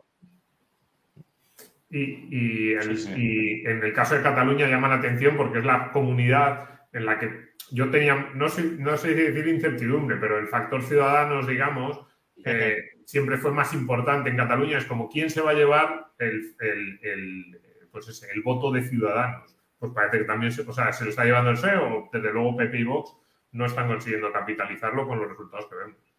Por cierto, 43%, un poquito más, y Sumar gana un diputado. Es decir, que están en, en 162 diputados la izquierda y en 161 la derecha. Estamos 44%. Yo creo que esto. Mmm... Sí, sí, es casi para ir haciendo la llamada de felicitación. Muy, muy reversible. Madrid se lo lleva un 8%. Ya, bueno, Sí, pero, sí, es cierto. pero, pero que Madrid al final reparte los que reparte. Quiero decir, Reparte 37, sí. Sí, pero, pero que ya está. Ah, es sí. lo- Sí, los pero Madrid están asignados, sí, sí. ya sí, están sí. asignados. Es a lo que me refiero. Otra cosa es que. ganar 5 hacia arriba y 5 hacia abajo, Claro, Madrid, o así. pero- Claro, pero que no va a ser que de repente el PP gane 10 en Madrid y los pierda el PSOE, no. Es decir, sí, habrá una, un cambio probablemente significativo ahí, no sé, se irá el PP a 130, con respecto a los datos actuales, 133, 134, 135 y el PSOE. O sea, a lo mejor se invierten las posiciones PP-PSOE ahora mismo cuando incorpores Madrid, un poco más del PP, pero, pero yo lo que veo es que esto apunta a que el PP termina mm, por debajo de 140, incluso bastante por debajo, no lo sé, ya veremos. Y Vox parece que no se está moviendo mucho de lo que ha empezado la noche. Entonces, aunque llegue el PP a 140 más 32 de Vox, que ya sería un buen resultado con lo que tenemos ahora, son 172. Sí. Y ahí el escenario Sí, más sí, sí, sí. optimista para la derecha sería el bloqueo. Eh, O sea, el bloqueo, la repetición de elecciones, pero, pero no desde luego la gobernabilidad de la derecha. Cierto. Eh, Mira, Pablo, Aquí uno, solo, aquí uno solo puede pensar, me vas a permitir el análisis frívolo, pero seguro que nuestros espectadores me lo permiten. Más sabe el perro Sánchez por perro que por Sánchez. Y la jugada de convocar las elecciones después del 28, puro estilo Pedro Sánchez, reckless, eh, Maverick, eh, parece un suicidio para el partido, independientemente de que esto pueda variar. eh, si se mantiene incluso en límites razonables de victoria del PP, esa amarga victoria para el PP, es una buena jugada de Pedro Sánchez. Se quita seis meses de acoso y derribo interno y externo, le da la vuelta a, la campaña, no permite que el votante se acostumbre a lo que puedan ser los pactos de gobierno, logra azuzar el suficiente miedo a que viene la derecha y si logra mantener una cosa así, ya estamos viendo, bueno, lejísimos de cualquier posibilidad de mayorías absolutas claras para el PP, muy complicado de una mayoría con, con Vox y siquiera. Aplauso para Pedro Sánchez, el estratega. Eh, una cosa es el dirigente, capaz de cargarse las instituciones, eh, persona absolutamente fría, ningún tipo de escrúpulo, capaz de hacer cualquier movimiento, y otra el estratega, que ha visto cargarse uno detrás de otro a sus grandes rivales en los últimos cinco años en todos los partidos, y que hoy a las 10 menos cuarto de la noche está con una enorme sonrisa, mientras en Génova y en la mayor parte de los medios conservadores de este país la cara la tienen que tener por el suelo. Hombre, eh, sí. Pongamos en el escenario de que sigue Pedro Sánchez, que ahora mismo yo diría que es el escenario más, más factible y verosímil. Eh, ¿Cómo creéis que será, sería una nueva, o será una nueva legislatura de Pedro Sánchez? Porque, eh, y esto a Eduardo le gusta mucho, y a mí también. Eh, aunque gobierne Pedro Sánchez en el gobierno central, el poder territorial está muy fragmentado y, habrá contrapesos. Por ejemplo, la ley de la vivienda que aprobaron no se va a aplicar, o no se va a aplicar prácticamente en ninguna parte de España. Y luego, un Pedro Sánchez menos rehén de los nacionalistas, aparentemente. Pedro Sánchez es- sabemos que es un cínico que no tiene eh, ideología y que, pues, según le interese, gobierne para- gobierna para un lado o para el otro. Un Pedro Sánchez menos rehén de los nacionalistas y no sé si de sumar, porque eh, sumar Podemos, o sea, Podemos como tal ha quedado muy diluido, sumar tiene una pose supuestamente algo más moderada que Podemos y además tiene menos poder. Entonces, ¿veis una especie de gobierno menos radicalizado de lo que lo hemos visto en esta legislatura? Pablo dice que no. Eh, No, no, no, en absoluto. Yo creo que con algo parecido a este escenario, el mensaje que le mandas a Pedro Sánchez es, tenías razón, tu análisis es el correcto. Puedes Sí. pactar con los herederos políticos de Batasuna, que no va a haber ningún problema. Puedes dar el indulto a los líderes independentistas, no va a haber ningún problema. Puedes rebajar malversación, no va a haber absolutamente ningún problema. Sí. Puedes mantener en el gobierno a, a gente con una visión totalitaria, con simpatías eh, contra la OTAN y a favor de la Rusia, no va a haber ningún tipo de problema. Ese sería el mensaje que, que quedaría. Entonces, no sé cómo alguien que tiene ese carácter como Sánchez, de Maverick, de, de instinto, de jugárselo todo, y al que las urnas parecen darle la razón de tenías toda la razón, era la estrategia, no, no sé por qué iba a tener un incentivo para muchos tipos de estos movimientos. Desde otro punto de vista, eh, ya sé que en esta mesa habrá mucho análisis diferente, eh, la política económica de Sánchez, la política económica de Nadia Calviño en Bruselas, la política de Marlasca en Interior, la podría haber asumido en un partido popular de Feijó, tal cual el día siguiente, sin cuatro comas cambiadas, y no hubiera cambiado, no hubiera pasado nada. Es otro tipo de cosas para los que Sánchez yo creo que se va a sentir muchísimo más libre que hasta ahora. Pero yo ahí, ahí, o sea, estoy completamente de acuerdo con la política económica y, otras partes de la política del, del PSOE, las, las asumiría Fijó y sin ningún problema, pero en la parte económica y en la parte de Bruselas, Pablo, em, el gran cambio en la segunda legislatura puede venir desde allí. Es decir, es eh, esta legislatura ha sido complicada por la pandemia, la guerra, no sé qué, pero ha sido relativamente cómoda en el, sentido de que no ha tenido demasiadas exigencias desde el punto de vista que más daña a los gobiernos de izquierdas, que es la política fiscal y las restricciones presupuestarias y los recortes. Porque ha tenido dinero, no ha habido reglas fiscales e incluso la inflación del último año y medio pues le ha venido muy bien para recaudar más. Eso va a cambiar y tú lo sabes, porque a mí me da la sensación de que los alemanes y los holandeses están ahí con el hacha esperando y diciendo, esto no vas a hacerme cuatro años más del déficit al 5% porque no te lo voy a permitir. Y eso sí que puede ser un cambio. A mí no sé si me recuerda a la segunda legislatura de Zapatero. Lo que pasa es que, claro, aquello era la crisis de las crisis y esto no va a ser no. lo mismo. No, esta no es la crisis de las crisis, pero de momento sí es algo un poco parecido a, a, las elecciones de 2008. Es decir, en las elecciones de 2008 se veía venir una crisis, parecía que Rajoy podía gobernar porque eh, Zapatero ya estaba empezando a destruir empleo. Eh, Zapatero hizo una campaña muy buena, recogió mucho voto nacionalista, lo concentró en, alrededor de sí y también de Izquierda Unida y al final eh, terminó ganando y gobernando sin absoluta, pero con, con tranquilidad, eh, con, con, aritmética múltiple, ¿no? Y luego vino la crisis y vino el descrédito. Mm, no estamos en esas en cuanto a la magnitud de la crisis, pero sí van a venir años, o pueden venir años, ya lo veremos, porque la macroeconomía está sorprendiendo bastante, al menos a mí, pero sí pueden venir años eh, de, de, menos alegría fiscal, de más restricciones y, y por tanto, de, desdecirse de muchas de las cosas que ya se han dicho. Lo que pasa es que, claro, como esto tampoco parece que le haya pasado mucha factura a Sánchez, pero por ejemplo, 2024, si vienen peajes y los aplica Sánchez, ¿con qué cara los va a aplicar? Pues no con la misma que ha dicho que no iba a hacer muchas cosas y las ha terminado haciendo. Pero lo de los peajes es algo que le duele al, electorado del PSOE. Otras cosas no sé si le duelen mucho. Lo, de los peajes sí. Si tiene que en algún momento hacer cambios en el sistema de cotización, el sistema de pensiones, que probablemente los tenga que hacer algunos ajustes adicionales, eso sí son puntos más nucleares, creo yo, para el electorado de izquierdas. No lo sé. Pablo dice que no, que no hay ningún problema. No, yo tengo serias, serias dudas sobre, las, las dos, sobre los dos puntos, en realidad. Eh, si miras la, la, lo creo que lo que mejor ha hecho Sánchez en ese sentido, desde un punto de vista táctico de gobierno no electoral, ha sido poner a Nadia Calviño en, en Bruselas. Uh -huh. Eh, Nadia Calviño es una institución en Bruselas. Una institución. A diferencia de todos los gobiernos, yo llevo 10 años allí, de todos los gobiernos que había antes, de todos los ministros que ha habido antes, ella tiene una credibilidad casi impecable. Porque a diferencia de lo que hacía uh, Solves, de lo que hacía Salgado, de lo que hacía desde luego Guindos, eh, una cosa es lo que ella diga aquí en público, lo que diga el gobierno en público, y ella lo que les estaba diciendo en la Comisión Europea. Y ella les ha ido diciendo la verdad en la Comisión Europea a nivel macro desde el primer día. Tú veías en los años anteriores, cuando llegaba Guindos a un Eurogrupo y salía el dato de déficit al día siguiente, y era capaz de, de, mentir, de decir que el comisario se equivocaba, que todo, y al día siguiente sacar un dato tres puntos por encima de lo que iban a decir, sin despeinarse. Ella no, ella se ha cuidado muy mucho. Y la sensación que yo creo que hay ahora mismo en Bruselas es que España es de, eh, de, los grandes países el que más crece en la eurozona, el que tiene la inflación más controlada en la eurozona y que ha prometido que va a llegar al 3% de déficit en el momento que lleguen las reglas fiscales.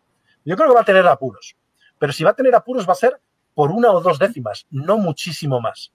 Entonces, la sensación que hay ahora mismo en Bruselas no es para nada la de 2008, 2011 o 2012. Yo no creo que vaya a ser una legislatura fácil, porque efectivamente vienen dos años complicados para todo el continente, vienen las reglas fiscales, Alemania viene apretando muy duro, los precios siguen altos, los tipos de interés están subiendo y siguen subiendo, o sea que no va a venir un año fácil, pero no va a venir una presión salvaje a día de hoy, salvo que Sánchez cometa el error de Zapatero y pierda la cabeza en esta legislatura y diga, soy Dios, soy inmortal, soy indestructible y también puedo ir más allá. Pero yo creo que Calviño en ese sentido ha logrado hacer mucho mejor tope de lo que nunca fue Solves con los gobiernos de, Zapatero. Así que en ese sentido va a tener más margen.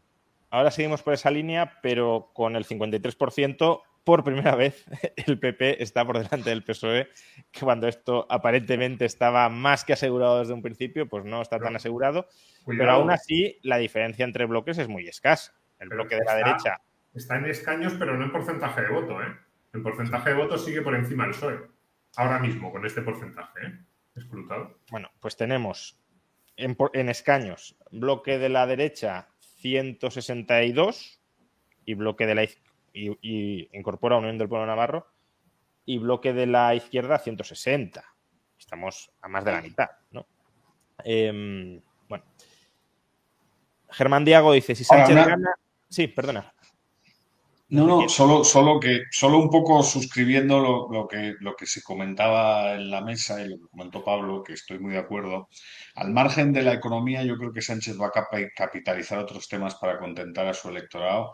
Y el mensaje que se da hoy es que se puede ir mucho más allá de lo que incluso él pensaba que se podía ir, ¿no? Porque el apoyo sigue siendo muy fuerte, aunque haya una diferencia de un diputado en la actualidad. Y eso sí es un peligro, creo, para la realidad de los próximos años. Ahora mismo 164 diputados el bloque de la, de la derecha, 159 eh, el de la izquierda. Eh, un poco en la línea, bueno, lo leo porque es un super chat, ¿no? Eh, un poco en la línea que comentaba Eduardo, Germán Diago dice, si Sánchez gana, autocracia, no pasa nada aquí, el PSOE tiene carta blanca. ¿A alguien se le ha pasado por la cabeza si no ha habido mano negra en el recuento con los movimientos en Indra? Bueno, esto último yo creo que es eh, absolutamente impensable tal como funciona el, sistema electoral español. Em, por tanto, no hace falta, bueno, si alguien quiere comentar las garantías que existen para despejar cualquier duda, pero aunque lo de autocracia desde luego suena exagerado, eh, ¿hasta qué punto tensionará Sánchez las instituciones? Eso sí me interesa que lo... o hasta qué punto puede estar dispuesto a tensionarlas. Porque ya hemos visto un asalto claro a, la independencia de las instituciones esta legislatura y eso no ha tenido coste. Quizá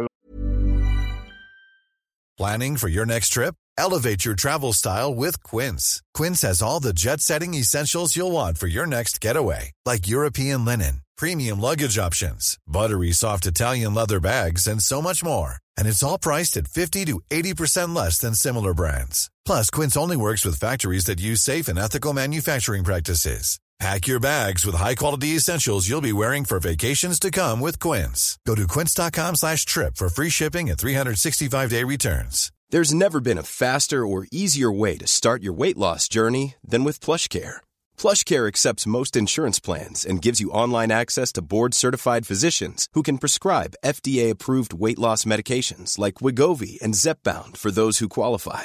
Take charge of your health and speak with a board-certified physician about a weight loss plan that's right for you. Get started today at plushcare.com slash weight loss. That's plushcare.com slash weight loss. plushcare.com slash weight loss. Life is full of awesome what ifs and some not so much, like unexpected medical costs. That's why United Healthcare provides Health Protector Guard fixed indemnity insurance plans to supplement your primary plan and help manage out of pocket costs. Learn more at uh1.com. Más obsceno sea el caso del CIS, aunque como decía Domingo, al final quizá no se aleje tanto de Zanos de, de, del resultado final. Pero eh, sí, sí han sido encuestas claramente de partido, ¿no? Eh, pues, ¿Puede ir Sánchez más allá en esto o aquí creéis que ya ha llegado a su límite y que eh, los excesos podemos verlos en otros frentes? Yo, creo que ya más, ¿no? Si es que este resultado le refrenda en lo que ha hecho, que decíamos hace un rato. Este resultado le refrenda en todo lo que ha hecho. Con este resultado, yo en sus zapatos diría, si es que me queda corto. pero, quiero decir, ¿qué es, qué es ir a más? ¿no? Ir a más eh, en, cuanto a asalto de las instituciones, ya las controla todas y ya las ha colocado todas a, disposición del partido. Entonces, ¿qué significa ir a más en estos campos? Porque yo, por ejemplo, yo no creo que fuese a más por, lo que tú estás diciendo, que ya lo tiene todo. Y lo más importante a ver, realmente lo, fundamental es el control del constitucional. Eh, y eso ya lo tiene. Quiero decir que al final, ese, si tú quieres controlar las instituciones, si tú quieres hacer cambios en el sistema, lo que necesitas es que el constitucional actúe como esa especie de tercera cámara legislativa que muchas veces pues discutimos si no se está, limitando y está llegando a ese punto. Y en eso ya lo tiene y además lo tiene con personas que han, pues, eh, han insinuado pues, que efectivamente que están en esa línea, es decir, que, no les preocuparía mucho eh, poner el constitucional al servicio de, de, esos cambios. Con lo cual, yo ahí Fíjate, incluso creo que, si tuviese un resultado como el que parece así de bueno, hasta se moderarían las formas porque, aunque solo sea por una apariencia, pues también eh, Bruselas, una serie de cosas no, le convendría cuando ya tiene el control real de lo que realmente estaba buscando. Por cierto, ah, bueno, que no creo que, pero ahora que están evolucionando los porcentajes, sí parece que hay algo más de movimiento, eh, porque ha subido del 56 al 59 PP 131, Vox 33, es decir, que el bloque de la derecha ya estaría en 165, incluyendo Unión del Pueblo Navarro, y el de la izquierda en 158. Ahora sí hay una brecha de tres diputados, un poco más holgada entre PP y PSOE, em, pero bueno, aún están en 165 y para la absoluta es 176. Lo que pasa que yo creo que en 173, más o menos, a partir de 173, habría repetición electoral. Creo que la gobernabilidad sería para la izquierda muy complicada si, si PP, Vox y Unión del Pueblo Navarro suman 173 o más. Em, ahí está el, escaño canario. Eh, el canario, además, también. Claro, que va a caer al, que lo necesite, haciendo caja, evidentemente, pero el escaño canario en estos, en estos escenarios muy, muy, muy ajustado, pues tiene uno, le dan uno a Coalición Canaria. También depende, también depende ahí, entiendo, lo que quiera forzar el PP, porque eh, no olvidemos que en Canarias gobierna PP y Coalición Canarias, entonces tampoco le interesa un cheque demasiado barato de Coalición Canaria a, Sánchez, ¿no? Pero eh, ya no solo por eso, sino yo meto en la ecuación a Junts. Es que es que Junts no es un socio sencillo de gobernabilidad, te puede llegar a, investir, investir, pero eh, claro, es que luego tienes que, sacar presupuestos. Y si PP, eh, Vox, Unión del Pueblo Navarro y Coalición Canaria sumaran más que todo el resto del arco menos Junts, es ingobernable. Sí. O sea que. Mm, fíjate que empezábamos la noche diciendo que como hay menos partiditos, ¿eh? podría ser todo más cómodo y sin embargo se está poniendo todo tremendamente incómodo. Lo acabas de decirlo, Juan Ramón, ¿no? Te quedan dos bloques casi iguales y Junts de, y de amo del. ahora mismo, para que nos hagamos una idea, PP, eh, perdón, PSOE, Sumar, eh, Esquerra, Bildu, PNV y BNG, que podría ser lo que sería un, bloque de, investidura y de gobernabilidad estable o como para Sánchez, tiene 177 diputados. Claro, si eso te baja 4, 5, 6, ahí ya empiezan los problemas serios para, que pueda gobernar la izquierda, aunque no sume la derecha. ¿eh?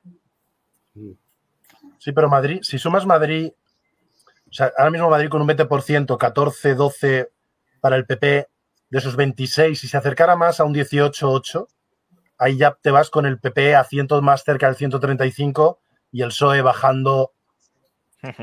Sí, por eso digo yo, ahora mismo el escenario de, de, en, Madrid, en Madrid es 18-19, 19 la derecha, 18 la izquierda, 19 eh, la derecha y 18 la izquierda. Eso no va a ser así, vamos, salvo sorpresa muy grande. Efectivamente nos iremos a, cifras más parecidas a las que decía Pablo.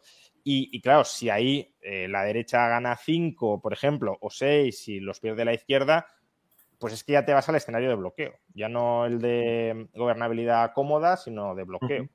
Sí pues elecciones otra vez, otras... Eh, a ver, ahí es verdad que, em, bueno, yo es que no lo veo, lo has dicho tú antes, Juan Ramón, el tema de, eh, de la posibilidad de que el PSOE se abstuviera. Yo no veo ahora mismo. Ah, no, no, no, no, no, no, se va a abstener. No, no, yo decía de abstenerse. o que el PP, fíjate, o que el PP en un momento dado dijera, pues me abstengo yo, pero es imposible. Si el PP queda por delante del PSOE, es imposible que se abstenga. Y si el PSOE queda con estos resultados, es imposible. No, no, no. Yo, yo cuando he barajado la posibilidad de que el PSOE se abstuviera era si el PSOE queda muy debilitado y dentro del PSOE hay fuerzas que se quieran cargar a Pedro Sánchez, que forzarán algo así como un 2016 bis. con estos resultados, Pedro Sánchez, aunque eh, no gobierne, queda reforzadísimo. Eh, Germán Diago, que es quien ha planteado antes la, pregunta de si había habido pucherazo y demás, nos pide, y creo que es eh, útil, porque puede haber más gente con, con esta misma inquietud, que si tenéis un hueco, y bueno, pues ahora podemos tener un hueco, que expliquéis las, cómo funciona el recuento con Indra y las garantías porque el, sistema electoral español es especialmente garantista, por qué es tan garantista el sistema electoral español y por qué tiene tan poco sentido ponerlo en general en duda.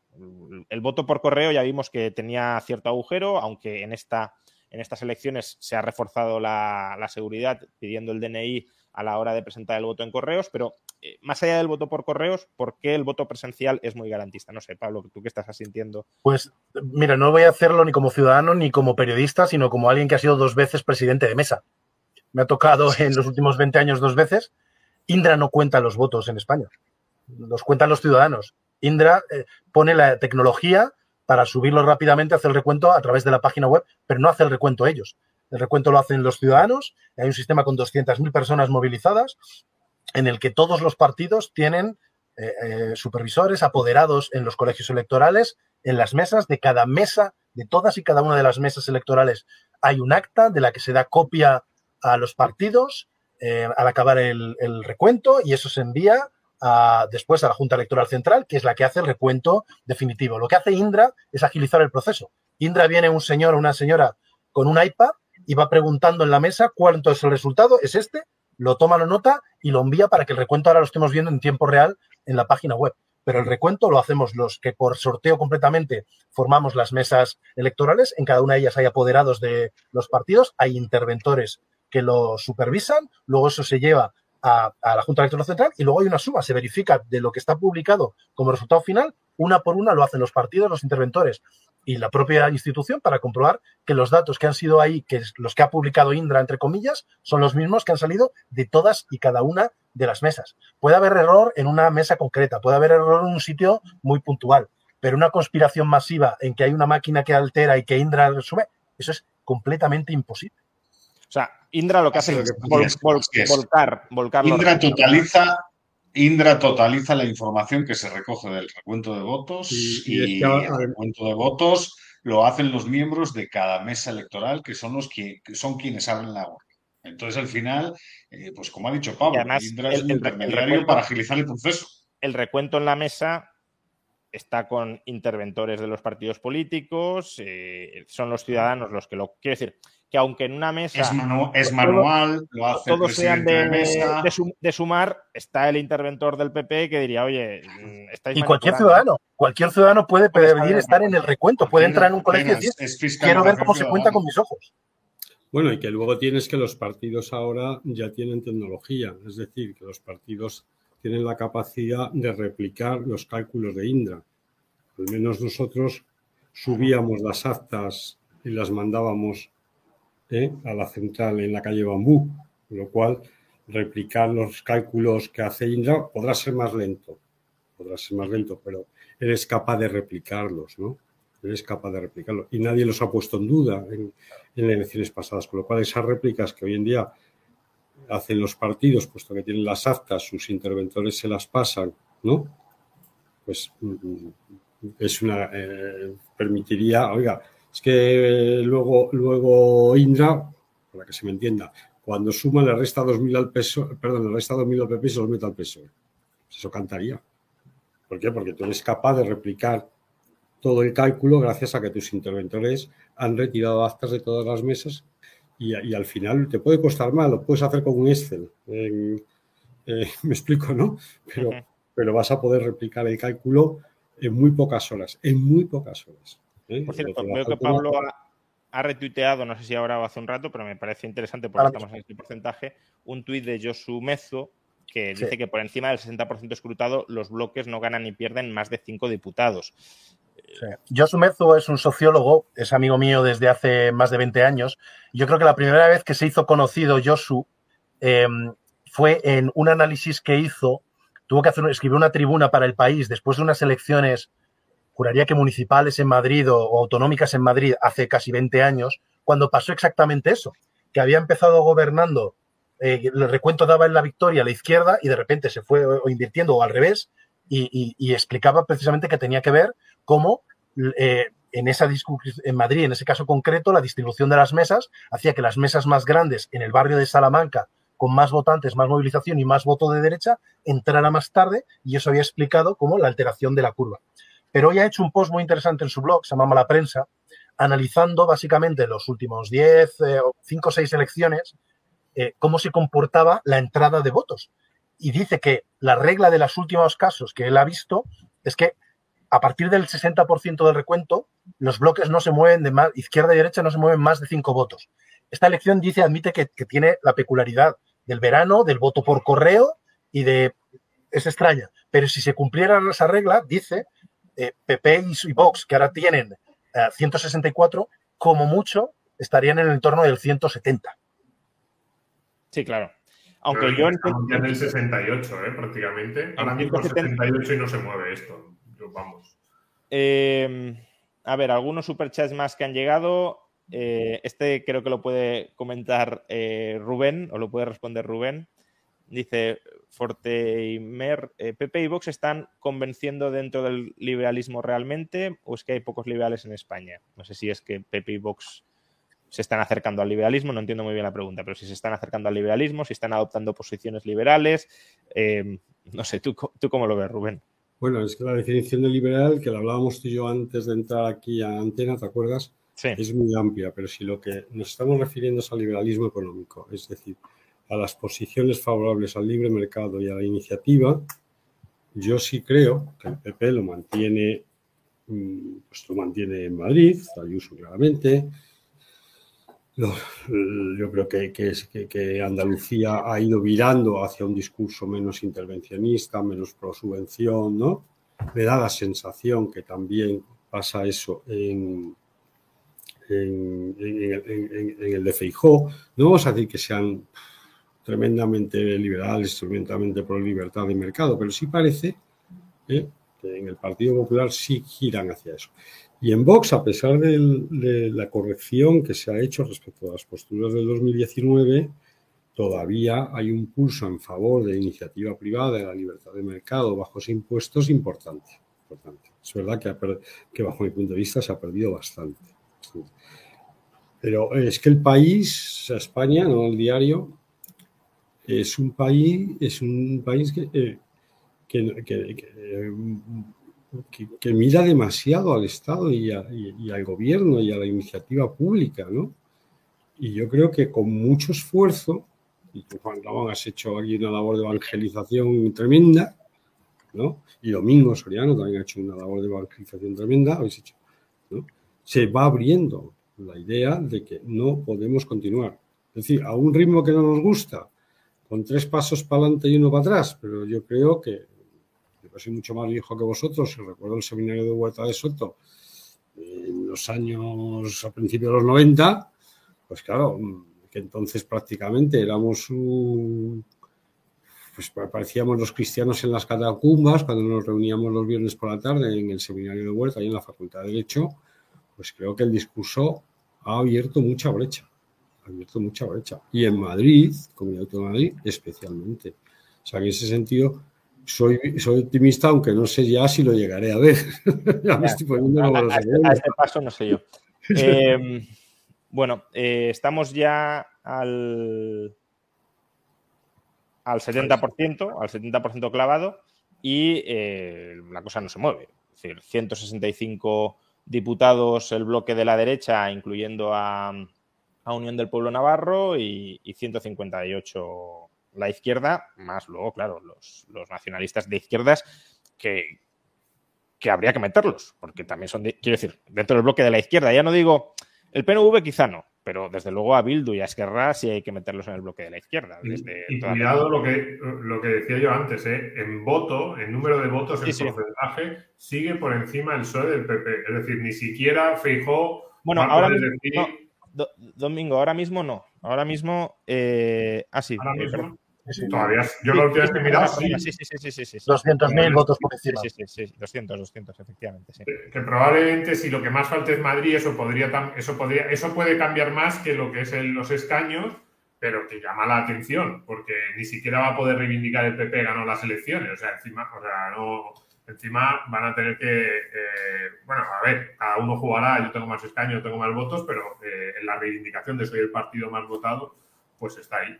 Sí, ya estamos al 72% y se mantienen los, bloques. Yo creo que ya aquí no se va a mover mucho. Entonces, mm, por si. Yo creo que. Bueno, hay un titular que todavía no está muy claro y es si, Sánchez va a poder gobernar cómodamente, pero desde luego el bloque de la derecha no va a gobernar. Es decir, que el, escenario ahora menos malo para la derecha es la repetición electoral. Em, con estos resultados, implicaciones políticas Claramente en el bloque de la izquierda Sánchez sale reforzado, Yolanda Díaz sobrevive, no ha tenido un buen resultado, pero no ha sido catastrófico y además forma parte de la coalición. Lo que sí significa, y esto también tiene su relevancia, creo yo, es la desaparición definitiva de Podemos, porque, eh, quiero decir, Yolanda Díaz hizo una apuesta arriesgada y era, me presento a estas elecciones cargándome a Podemos, cargándome a Pablo Iglesias, a Irene Montero, y yo creo que la expectativa que había desde ese entorno era a ver si se la pega y podemos ir con el cuchillo a, reconquistar la coalición de izquierdas. No ha sido así. Por tanto, si Yolanda Díaz sale reforzada, Pablo Iglesias adiós, Irene Montero, por supuesto, adiós, porque ni siquiera estaba en las listas, pero no hay posibilidad de, un resurgir. Em, y en cambio, en el bloque de la derecha, fijo, yo creo que mm, adiós, salvo que haya repetición electoral, adiós. Y Santiago Abascal, pues hombre, no es un...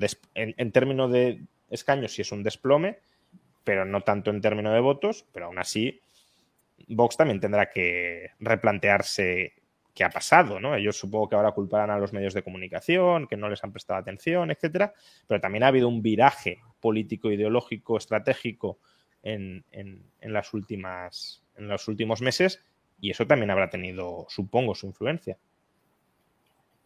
¿Cómo, lo veis? Es decir, cualquiera. Bueno, yo a Feijó, lo, que dices tú, salvo repetición, creo que se vuelve a Galicia, ¿no? bueno, se, no, se vuelve a casa, porque a Galicia ya no vuelve. Sí, a casa, sí, porque a Galicia no vuelve, sí. De todas formas, él, ya estaba de salida de la política. Él ya no se, creo que no se quería eso, nuevamente a las elecciones. Entonces, pues, ha dicho, yo, si soy presidente de España, bien, y si no, pues para Sí, casa. esta es su gran oportunidad Sí, exacto. Era su gran oportunidad de retirarse por la puerta muy grande, ¿no? Muy grande. Entonces yo creo que esto abre, en el PP un debate. Ya está. Una batalla por la sucesión. Yo en Vox soy, yo en Vox soy mucho más pesimista, ¿no? Sobre si esto abriría no un, no un debate sobre la sucesión, porque Abascal es indiscutido. O sea, eso es verdad, ¿no? Abascal a todos nos gusta, a todos nos cae bien y por lo tanto no tendría en ese sentido ningún problema pero si a lo mejor plantearse el giro que se ha, que se ha metido, ¿no? Yo sigo eh, con mi artículo de, Benito Arruñada, es decir, es que a lo mejor hemos dejado un hueco entre el PP y Vox, me explico, con este giro a un lado, hemos dejado un hueco que se nos ha ido a la abstención, habrá que analizarlo. Por cierto, al 75%, al 75 el bloque de la derecha sube un diputado y el de la izquierda baja uno, 166 el de la derecha y 157 eh, el de la izquierda sin contar la izquierda nacionalista. Sí, pero no. No, no, no, cambia sustancial. O sea, yo creo que puede. no cambia. Puede empezar a cambiar a partir. Para que cambiase, para que cambiase tendría que haber algún vuelco o sea, prácticamente que todo saliera bien para la derecha, por así decirlo, que en cada una de esas provincias que está justo cayera, que Coalición Canaria en vez de uno saque dos, que UPN en vez de uno saque dos, ese tipo de cosas. No, eso no va a pasar, creo yo. no, pero. Mm, pero. Bueno, o sea, bloqueo con, con 173 yo sí lo veo. a partir de 170 sí me empezaría a plantear el bloqueo. Ahora mismo gobierna claramente eh, Sánchez. De la izquierda. Hombre, están en 167 si sumas a UPN y Coalición Canarias. 167 a la derecha. Bueno, Eh, es que esto de incluir a Coalición Canaria en la derecha ya es un poco. Sí, no, Coalición Canaria ya he dicho yo antes que va con el cazo, va a venir con el cazo y, y- O sea, tira, tira un poco más a la derecha si lo queremos, pero vamos, que no, no habría Y- mucho. Eh, bueno, Lagarto Juancho pregunta, y tanto Rubén como Eduardo, si queréis contestar, ¿a qué achacáis el bajón de Vox en escaños y en votos también? En escaños en parte por, por la ley electoral, ¿no? Pero también en votos respecto a las últimas elecciones. Porque yo aquí sí que vi a mucha gente, claro, bueno, el- los boxeros, los, hinchas de cualquier partido siempre están muy, muy entusiasmados y decían, imposible que eh, haya menos escaños que en las anteriores elecciones, nos vamos a ir a 60 o a 70 y, bueno, al final pues no la mitad, pero casi la mitad. Eh, es decir, ahí sí que ha habido una decepción de expectativas mm, casi tan grande como la, que la del PP. eh, vamos a llegar a 160, 170 y al final están en 132. Eh, pero bueno, sí que se ha producido un bajón, una caída de votos. Entonces, ¿por qué? Por reagrupación del voto útil hacia Feijó, por cambio de discurso eh, bueno, el que apuntaba antes Rubén, ese giro tradicionalista falangista que desde luego ha tenido el partido, por eh, ellos dicen que porque los medios no les han hecho mucho caso, no creo que les hayan hecho especialmente poco caso, porque Abascal sí se ha paseado por, las, eh, por los medios de comunicación. Podrían haberles hecho más caso, por supuesto, pero eso a todos los partidos. No o sea, ¿a qué lo atribuís? Bueno, vamos a ver. Bueno, sí. Bueno, sí. Rubén, Rubén, habla tú. Empiezo. Vamos a ver, estoy viendo los porcentajes, ¿no? Vox ha caído desde el 15, no me acuerdo el porcentaje, sí, aquí lo veo, 15,1, ¿no? Ha caído al, do- al 12,4. El- La, la línea del 15% es muy, muy- es muy simpática porque en el 15% alcanzas la proporcionalidad exacta. Vox Ujú. tenía el 15% de los votos y el 15% del Congreso. Tú multiplicas 350 por 0,15 y te salen 52. Clavado. ¿Vale? Creo que está en 53, o sea, clavado. Y a partir de ahí se produce, pues lo que aquí que somos todos de ciencias sociales, rendimientos marginales crecientes si subes, o rendimientos marginales decrecientes, ¿no? Si bajas. Estás ahí en ese punto. Claro, caer del 15,1 al 12,4 te penaliza muchísimo en votos, ya se ha visto. O sea, en escaños te penaliza mucho. Bien, ¿por qué se produce la caída de votos? Pues yo, yo sigo con, con- con la tesis eh, que vengo demostrando toda la, la- la noche, ¿no? Yo creo que eh, un discurso que abandona la economía, desprecio absoluto a lo económico, lo económico no es importante. ¿eh? En, en ese sentido, Rubén, perdona, eh, el debate a tres de Abascal, clarísimamente su bloque más flojo, con muchísima diferencia, y digo incluso para sus votantes, ¿eh? no me meto en si tenía razón o no en otros temas, pero para sus votantes fue el bloque económico, donde básicamente vino a decir, yo no voy a dar ningún dato económico porque o no me lo sé o están todos inventados, y, y el único mensaje fue los españoles lo están pasando mal, vale, pero obviamente no, no te puedes quedar ahí. Sí, eso está, eso está claro, ¿no? Y, y- y, por ejemplo, pues sabemos que eh, la, la- la comunicación del partido considera que lo- la economía no es importante. La- Lo importante está en otro sitio. Yo creo que con una crisis económica como la que tiene España, eh, en ciernes, si quieres, o con cómo se ha pasado, cómo se ha pasado el problema del COVID de la guerra de Ucrania, con los peores resultados de toda la Unión Europea, pues yo creo que había mucho discurso económico, ¿no? Que había mucho discurso económico para, para utilizar. Yo creo que el abandono de eso, que eso no nos importa, eso no nos interesa, eso no es relevante, no hay que más que escuchar a Santiago Abascal y ahora sí que le voy a dar una, una crítica dura, ¿no? Metiéndose con los contables, en los discursos, así la palabra los contables. Nosotros no somos, ¿no? Por la, por la insistencia de Fijó en la gestión.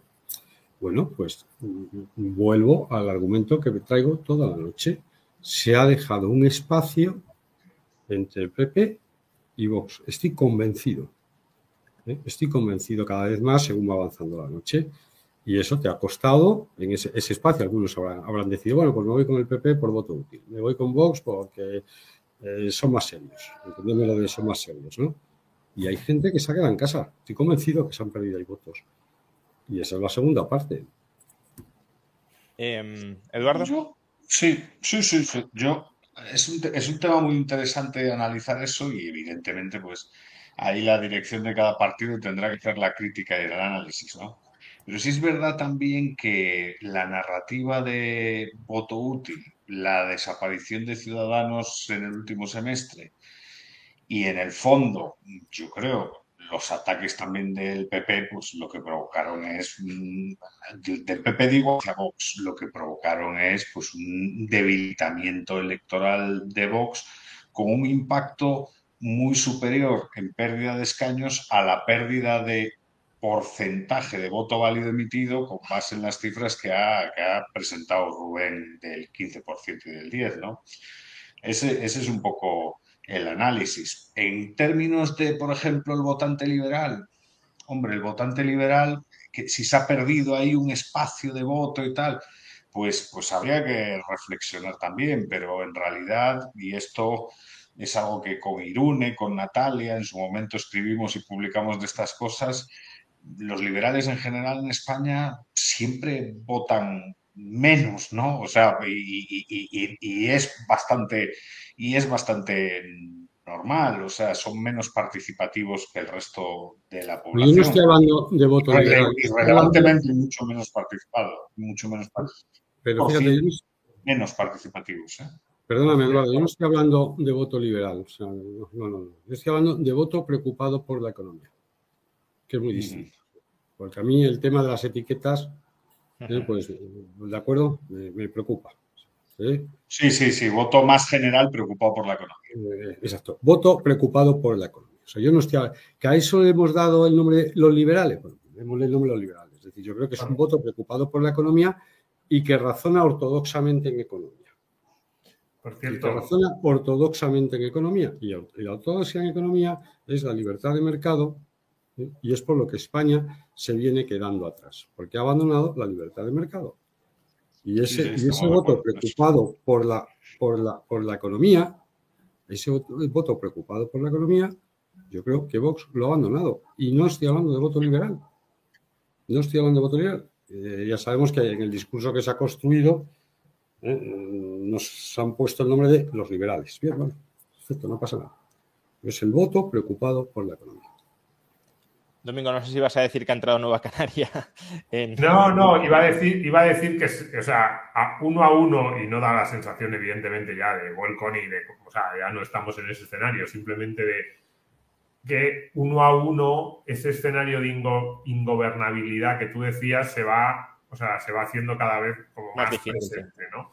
O ingobernabilidad no, pero que evidentemente que al PSOE le va a resultar muy, mucho más incómodo de lo que parecía hace 25 minutos, porque ahora mismo tiene 125 escaños, sumar 31 y necesita como, eh, pues eso, va a necesitar a muchos que le apoyen. Efectivamente, si Junts pone muy caro el apoyo y el PNV, que queda por detrás de Bildu, que es un factor importante, tampoco está por la labor de facilitarlo mucho, ya no la investidura. O sea, yo la investidura de Sánchez la doy sinceramente casi por hecha pero el día a día, es que el día a día hemos visto esta legislatura que no ha sido fácil, que ha habido muchas leyes que no han salido, los presupuestos de aquella manera. Entonces, eso es lo que ahora mismo sí queda la sensación, porque están muy lejos. Es que, bueno, a ver, están como estaban antes. Estaban antes, el PSOE más Podemos tenía 155 y ahora están en eso, 155, 156. Pero, pero, eh, bueno, pues eh, sí, da la sensación de que efectivamente eso sí, el, sacar adelante las cosas va a ser más complejo. Vamos a otra legislatura así entretenida. Y en la que los partidos pequeños, pero que al final son básicamente el bloque catalán y el bloque vasco, tienen mucho poder porque pueden forzar un cambio eh, de, gobierno, de gobierno, unas elecciones más o menos eh, de forma sencilla. Básicamente se pongan de acuerdo los cuatro y lo hacen. Por cierto, eh, en cuanto a la tercera posición, eh, Vox va por delante de Sumar tanto en escaños como en votos, pero las diferencias en votos son muy escasas y la diferencia de votos entre PP y PSOE también se va estrechando. Es decir, yo creo que el PP termina quedando por delante de votos en, del PSOE, pero bueno, en cuanto a poder político es absolutamente irrelevante, ¿no? Madrid, Eh, al 50, Madrid al 50% sigue 14-12 solo para el PP, a ver, vamos a. muy llamativo. Y acabo de ver el tuit de Narciso Michavila de la semana pasada eh, estigmatizando a Tezanos con su última preelectoral flash, que con el 75% contado hoy lo clava. Solamente le daba un 15% del voto a Sumar, que tiene por ahora un 12 y pico, pero al PSOE y al PP básicamente los clava y a Vox lo clava. Hombre, lo de Madrid es muy significativo porque eh, más allá de la diferencia PP-PSOE, el bloque de la derecha tiene 19 diputados y el de la izquierda 18.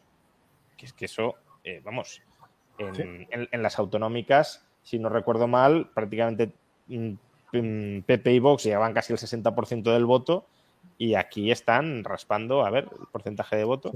Es el único punto en el que podría cambiar algo, porque es verdad más lo que ha dicho Pablo, que llevan el 50% simplemente de escrutado. Y en Madrid ya sabemos que la tendencia siempre es ascendente para la derecha conforme avanza el.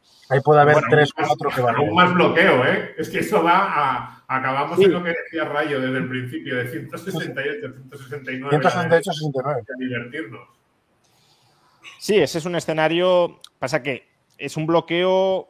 Mira, han actualizado un poco: 134 PP, 123 PSOE. Es decir, ahora mismo la derecha tendría 168, lo que estabais diciendo, y 169 si incluimos a Coalición Canaria. Y, la izquierda, solo PSOE y Sumar, pues 154, es decir, menos de lo que tiene ahora. Y, y parece que algo más, no mucho más, pero algo más se puede terminar arañando. Es decir, que sí que nos podemos plantar en los 170 más o menos, y yo a partir de 170 ya sí empiezo a ver mm, problemas serios, ¿no? Porque, eh, porque, bueno, ahora podemos contar los votos fijos que tendría el, el- el gobierno, pero serían 154, más 7 de Esquerra, 161, más 6 de Bildu, 167, más 5 del PNV 172 y más 1 del BNG, bueno, y Nueva Canaria eh, 173, ¿no? O 174. Claro, si el bloque... O sea, ahí estamos hablando de 169, 174, digamos. Como eso varía un poquito más, ahí sí tienes serios problemas de gobernabilidad. ¿no? Y es que hay un factor importante que en ese punto. Y necesitas el PNV, además, que el PNV te quiera Claro, apoyar. La, pre- la presión Sí, de sí, cada claro. uno de los cuatro partidos, doble catalán, doble vasco, de esos cuatro partidos puede subir muchísimo, porque en ese momento ya sí que cada uno de ellos dice es que si yo no estoy, no te salen los números, con lo cual cada uno de ellos puede, no sé, hacer una pretensión todavía más disparatada. Entonces sí, sí, ese va a ser divertido. ver. Y además que ellos se enfrentan, porque y- y que luego, y luego están enfrentados, en, perdóname, el- Domingo, y luego están enfrentados entre ellos, porque claro,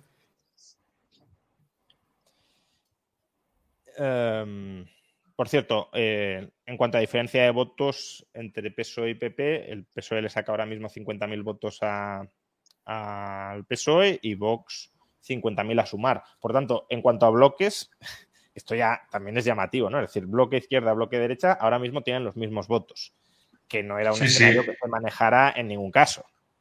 Solo. Es, es una cuadrilla bipolar rodeada de partidos alrededor eh, que van a intentar depredarla. Esa es- esa- sobre todo a, a la izquierda. Un- Claro, una cuestión la- la interesante no también es lo que está querer- sucediendo en el País Vasco, ¿eh? porque el PNV, mm, ma- o sea, el PNV está saliendo derrotadísimo frente a Bildu. ¿eh? O sea, es una cosa, es una cosa de que también tendría que estudiar cómo jugar sus cartas a futuro, ¿eh? porque parece que los juegos que ha llevado a cabo no le han salido muy bien. Por cierto, ahora mismo el bloque de la No, derecha no. estaría en 169 y si incluimos a Coalición Canarias, eh, Canaria en 170. No, quiero decir que es que cada vez se va complicando. Y vale, queda un 17%, pero es que en estos porcentajes ya se empieza a mover. Ya no es como antes que subían 10 puntos y no se cambiaba nada. Ahora cada dos o Mm. tres puntos hay un escaño que está bailando. Y, y como varía un poquito más. eh, y, y luego queda el voto cera, ¿no? ya, lo que pasa es que se aparentemente reequilibrará las cosas hacia la izquierda, ¿no? Por lo que. eh, pero antes lo preguntaban por ahí, ¿por qué eh, históricamente el voto extranjero ha sido más proclive a la izquierda? No sé si Eduardo o Pablo tienen alguna explicación sociológica, política de por qué eso es así. Justamente la, respuesta es que no lo sé, no es un tema que haya, que haya analizado a profundidad. No sé si Pablo ahí puede agregar. Yo diría que el voto fuera, o sea, la población ahora mismo que hay española fuera ha tendido a ser en los últimos años, desde 2012, joven, gente que se ha tenido primero que no tenía trabajo y que tiene la sensación de que se ha quedado fuera por la crisis económica, gente mayoritariamente eh, de izquierda, y con esas dos variables es lo máximo que puedo ofrecer. No tengo un análisis muchísimo más, eh, más sofisticado, pero ha sido consistentemente en, esa línea. Eh, lo que no sé hasta qué punto no puede hacer variar mucho, porque aunque esté más sesgado hacia la izquierda, a lo mejor no mueve demasiado, ¿no? Pero bueno, Gamba dice, es imposible que la tendencia cambie porque los votos se depositan de manera aleatoria y no concentrados por horas y partidos. De manera matemática es casi imposible un vuelco. Un vuelco no, eh, desde luego las encuestas no van a cumplir en absoluto, pero sí no veo del todo imposible, eh, tampoco diría que es lo más probable, pero no veo del todo imposible que lleguemos a un escenario de ingobernabilidad real, es decir, de repetición electoral. Eso no lo, eh, no lo descartaría. Yo creo, yo creo que hay alguna encuesta que empieza a cumplirse. Sí, Sigma 2 probablemente esté ahora un poco cerca en, en la parte baja de la horquilla. Sí, yo creo que hay alguna encuesta que ya empieza a cumplirse, porque había alguna encuesta que daba un resultado a la derecha, al bloque que hemos llamado derecha, de en torno a 170. Sí, sí, sí, sí. Sigma 2 en la parte baja eh, daba aproximadamente 170. Quien no se cumple en absoluto es GAT3, que aquí el prestigio de Michavila como eh, persona que siempre clava los resultados habrá salido muy deteriorado. Mala puñalada pregunta, ¿puede ser decisivo el voto por correo? Bueno, esto ya lo hemos explicado, pero conviene matizarlo. El voto por correo interno, el, que ha aumentado históricamente por la fecha electoral y demás, ese ya está contabilizado en todos estos resultados, porque se incorpora cuando eh, se cuenta cada, cada mesa, el voto de cada mesa. Por tanto, aunque haya habido mucho voto por correo, eso ya está siendo eh, incorporado aquí. Queda el voto extranjero, que si influye en algo será para darle algo más de apoyo a la, izquierda. Arturo Gorsnash, ¿a dónde creen que fue el voto de Ciudadanos? Aparentemente hacia el PP, pero no sé si a, raíz de estos resultados hay que replantearse esta tesis y cabe la posibilidad de que parte haya ido al PSOE, porque el PSOE ha absorbido voto solo nacionalista y de Podemos, tampoco han salido tan debilitados, por ejemplo, los de Podemos. Entonces, ¿cabe la posibilidad de que parte del voto de Ciudadanos quizá haya ido al PSOE? En Cataluña a mí me da la sensación de que sí, sinceramente, mucho. Fuera de Cataluña podemos discutirlo más. En Cataluña la sensación es que sí, clarísimamente. Y la victoria en Cataluña por parte del PSOE pues sigue estable, o sea, eso es, eso es irrebatible. O sea, eh, ha ganado en las cuatro circunscripciones. Lo que, lo eh, que no veo, pero lo estoy buscando, es el, dato de participación total.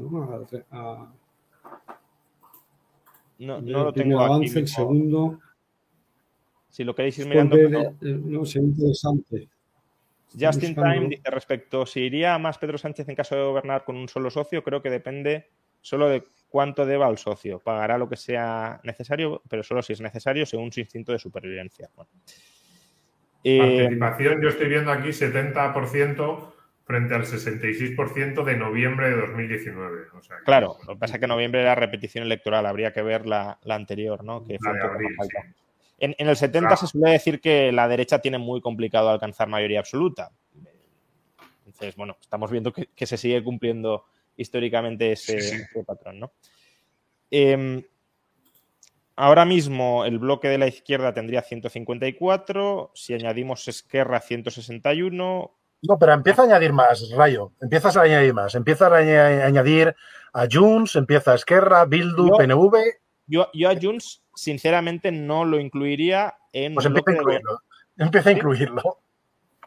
¿Tú crees que se incorpora a la, investidura? Puede ser, para la gobernabilidad. Ah, no, no, no. Sí. Ya, pero es que una cosa es que se haya investido y, otra muy distinta que no te fuerce una repetición electoral en dos años. Mira, eh, Sánchez, con un gobierno Frankenstein y una presión salvaje, ha ido sacando todos los presupuestos de la legislatura. em, ha logrado el apoyo de Esquerra o de Bildu en los momentos críticos y ha sacado reformas como la de la laboral siquiera sin Bildu. O sea que si algo se le puede decir, lo repetimos, de Sánchez como estratega y a la hora de estas habilidades, es indiscutible. ¿Puede lograr meter a Puigdemont en esta? Si alguien puede hacerlo, es él. Estamos de acuerdo en que parece extremadamente complicado, que el precio a pagar sería disparatado. Más Bueno. que cambiar malversación, más que los indultos, más que acabar con sedición, todavía más disparatado. Pues quizás, o quizás no. Yo, yo estoy de acuerdo. O sea, Sánchez, desde luego, ha demostrado que es capaz, o sea, que es capaz de conseguir cosas que, que para un político normal pensaríamos que no son posibles. Decimos, no, es que este. A ver, desde cuando el el PSOE le echó, o sea, le echó y volvió a la Secretaría General. Es, es un tipo de. de es, es así, es un personaje casi. eh, ya- llamativo, pues verdad, a mí me parece muy inmoral en muchas cosas, pero es, eh, tiene algo que, bueno, pues le hace capaz de hacer cosas eh, que nadie más, desde luego Fijó, por ejemplo, nunca nos lo plantearía. Mario Rodríguez, que entiendo que escribe desde fuera de España, ¿podrían explicar cómo se define el ganador para presidente entonces? Bueno, pues el que, el que coseche 176 diputados y ahora mismo eh, digamos, el bloque de la derecha, como mucho, podría llegar a ser PP Vox, eh, Unión del Pueblo. Navarro y, y Coalición Canaria en el extremo, y eso suma 170. Por tanto, están a 6. Todo lo demás es voto potencial para, para Pedro Sánchez. Eh, y por tanto, va a repetir. Otra cosa es lo gobernable que sea, que ya, que ya lo veremos. Eh, probabilidad de que se repitan elecciones, pues cada vez menos. No, no lo descarto absolutamente, pero tampoco diría que es el escenario central. Um, ¿Cómo va el resultado en Castilla-La Mancha? Pues en Castilla-La Mancha ha ganado el PP. Eh, es decir, que ahí no ha habido. mm, O sea, se esperaba que Castilla-La Mancha, al ganar Paje, no ganara Sánchez y ganara el PP. Y efectivamente tiene mayoría bastante holgada en cuanto a diputados la, la derecha. Tiene la derecha 13 frente a 8 del PSOE, pese a que ganó eh, Paje. Es decir, que aquí el- la, la coordenada antisanchista sí se ha producido en el sentido que se esperaba que se produjera. Lo que ha cambiado mucho son otras circunscripciones que no se han comportado como se esperaba que se comportaran, ¿no?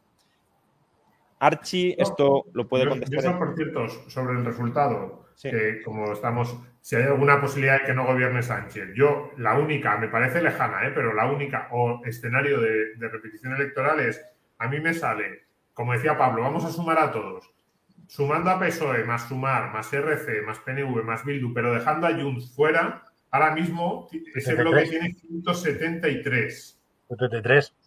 Y Eh, el otro bloque, el otro ¿Has bloque has Vox- actualizado domingo porque acaba de ganar un diputado del PP. Ah, pues entonces, el- pues entonces en, en vez de 173 serían 172.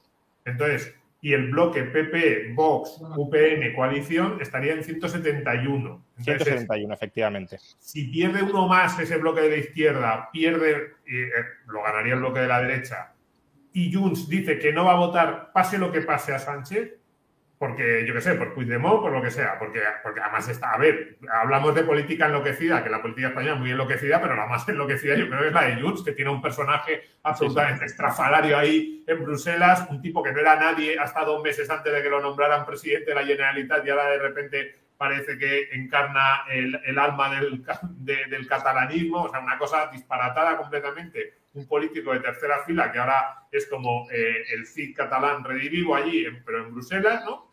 Pues si eso ocurriera, y yo veo un, un proba- un posible, probable no, yo creo que al final Junts votaría a Sánchez, pero es el único escenario en el que anticipo posible repetición electoral, claro, eh, por- porque no dan las matemáticas, vamos, por una cuestión aritmética. Si dices, yo creo que- Eh, salvo si el voto extranjero cambia mucho, sí que nos podemos quedar con que el bloque de la derecha esté por delante del bloque de la izquierda quitando a Junts. Y eso sí es un escenario de potencial bloqueo, no necesariamente de bloqueo sí o sí, pero de riesgo de bloqueo, como mínimo sí. Y de riesgo de repetición electoral, sí. Eh, porque eh, además Sánchez, quiero decir, Junts va a votar que sí a la investidura sin, sin tener garantías de que Sánchez va a indultar a Puigdemont? Porque claro, Sánchez es poco creíble en un sentido y en el otro, me refiero. Puede decir, sí, sí, lo vamos a. Claro, claro. Y luego sin La indultarlo, desconfianza la genera en todo el espectro, no Claro. solo en, en los de un lado. Le, A ¿Entonces ver. le va a dar un cheque relativamente en blanco a Sánchez? No lo sé, quizás sí o quizá no. Eh, Archie, bueno, mientras se van cocinar. Ah, perdona, Pablo, que creo que quieres decir. Solo una cosa, mira, o sea, si cuento bien, ahora mismo con el 88% contado, suman PP y Vox 169. Si Y- a ellos les sumas, Unión del Pueblo Navarro y Coalición Canaria, sí. ya tienes 171. Y Madrid, Madrid está ahora mismo, que ya se parece a algo más razonable a lo que esperábamos, eh, un 15-11. Un 15-11, pero solo el 66% contado. Es decir, que ahí todavía, Sí. todavía oscilan partidos. dos. Ahora, ahora vamos a cambiar. Hay partidos. Frances, tío. Hay- hay la tertulia. Ojo, que tenías 171 con dos más, ya se ponen en 173. Con tres ya están 174. Es bloqueo, pero cada vez están más al límite. Por eso digo, yo, Sí, sí, yo sí. pa- yo a partir de 173, no digamos ya Sí, sí. 174, veo bloqueo. Veo una gobernabilidad eh, complicadísima en, en cualquier sentido. Es decir, mm, es que necesitas mayoría absoluta, o sea, necesitas en todo momento que prácticamente todo el mundo te apoye y gente que además no se lleva bien entre sí y que ha recibido cierto rapapolvo el PNV débil. O sea, es un escenario. Eso Sánchez, en primera quizás no, pero en segunda puede sacar la investidura. Otra cosa ya veremos, Sí. mantenerse, que no caigan dos años, Eso, que pueda claro, claro. tener presupuestos o no. Pero con, con este resultado tal y como está, solo hay que, Puigdemont solo tiene que poner el precio. Ya, pero que tiene que confiar en que Sánchez se lo va a pagar, que eso tampoco está claro. Bueno, Me lo va a pagar. Porque lo mismo que dices tú, pues dice, vale, mm, me nombráis y luego ya aguanto dos años y nuevas elecciones, pero no te indulto, por ejemplo. Bueno, ahí a lo mejor el que está hablando es el corresponsal en Bruselas que quiere dejar de hablar de Puigdemont y que está deseando que vuelva a la política nacional y os- y sea un problema para vosotros y no para mí. Pero cuidado, hay un factor importante. Es, estoy, estábamos, año que viene, elecciones vascas. Quiero decir, que es que mi- miremos claro. quién le tienen que apoyar. Eh, eh, el, el elemento de lo que pueda ocurrir tanto en las previas de las elecciones como en el post-electoral vasco-catalán, primero creo que viene el vasco y luego el catalán, es muy importante. Yo creo que esa es la lección, ¿eh, Domingo? O sea, el- o sea, yo creo que hay tres análisis que tenemos que hacer esta noche. El primero es el que tiene que hacer PP y Vox de cara a cómo están planteando eh, el antisanchismo. Creo que va siendo hora de, una, de que empiecen a cambiar de estrategia, porque lo que daban por hecho con una victoria aplastante no se ha producido.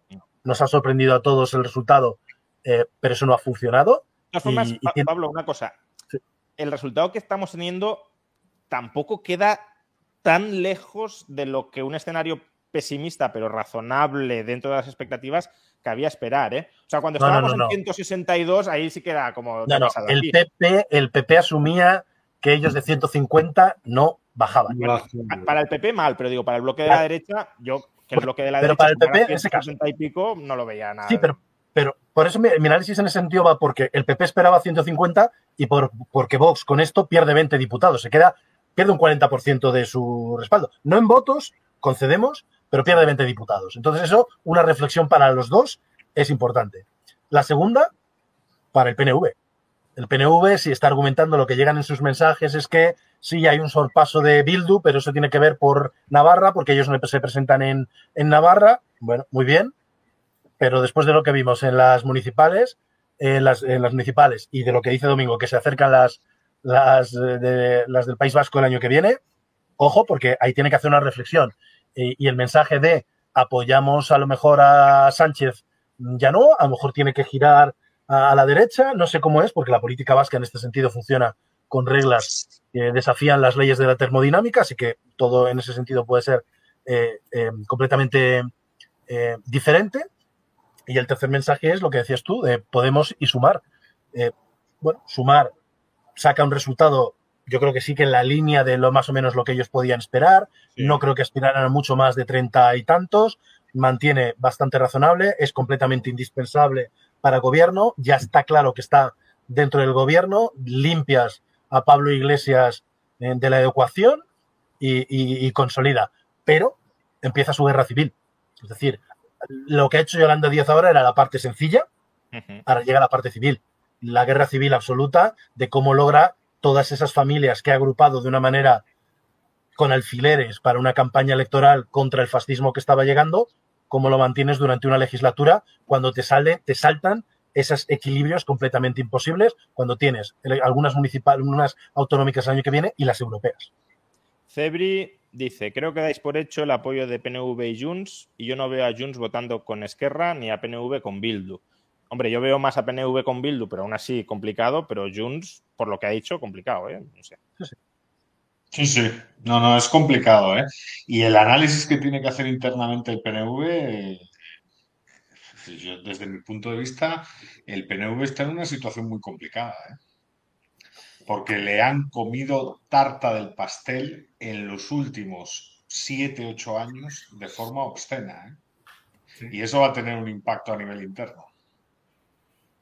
Y en el PNV, además, el PNV es un partido que lo primero es el partido y, como pierde el poder en el País Vasco, cuidado.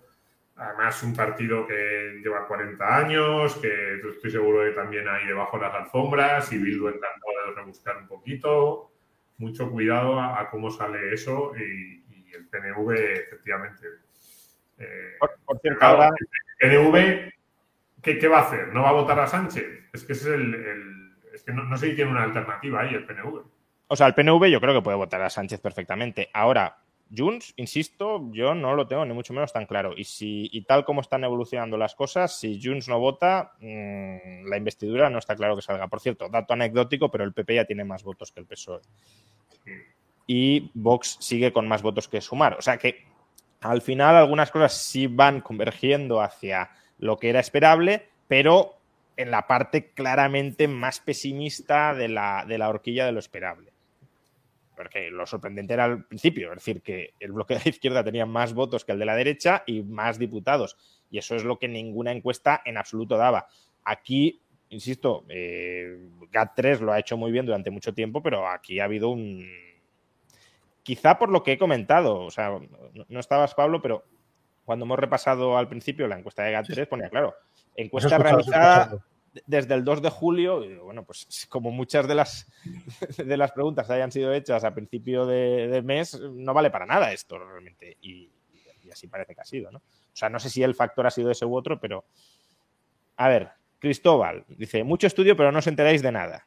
¿Cómo va la gente a experimentar saber lo que es el liberalismo si no quitas la cuota de autónomo? La gente solo quiere vivir en paz. Dejadla y veréis. Bueno, eh, lo que pasa es que pagar, pagar las pensiones, ¿no? Pero bueno.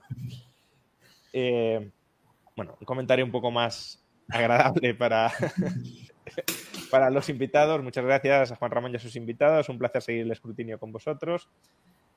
Eh, a ver, bueno, este ya lo hemos contestado. Y había una pregunta para Eduardo. Dice, no soy votólogo, pero ¿hasta qué punto sería complicado establecer un sistema electoral de una persona a un voto sin todas las triquiñuelas habituales. Bueno, aquí, claro. Bueno, en la, situación actual española es muy complicado.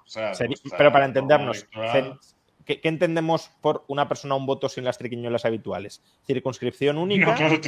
triquiñuelas habituales va a haber aunque el voto de cada ciudadano valga lo mismo, va a haber la triquiñuela habitual. Eso, eso, Aparte que la cuestión es si tienes sistema proporcional, mayoritario, quiero decir que incluso con circunscripción única tienes distintas formas de.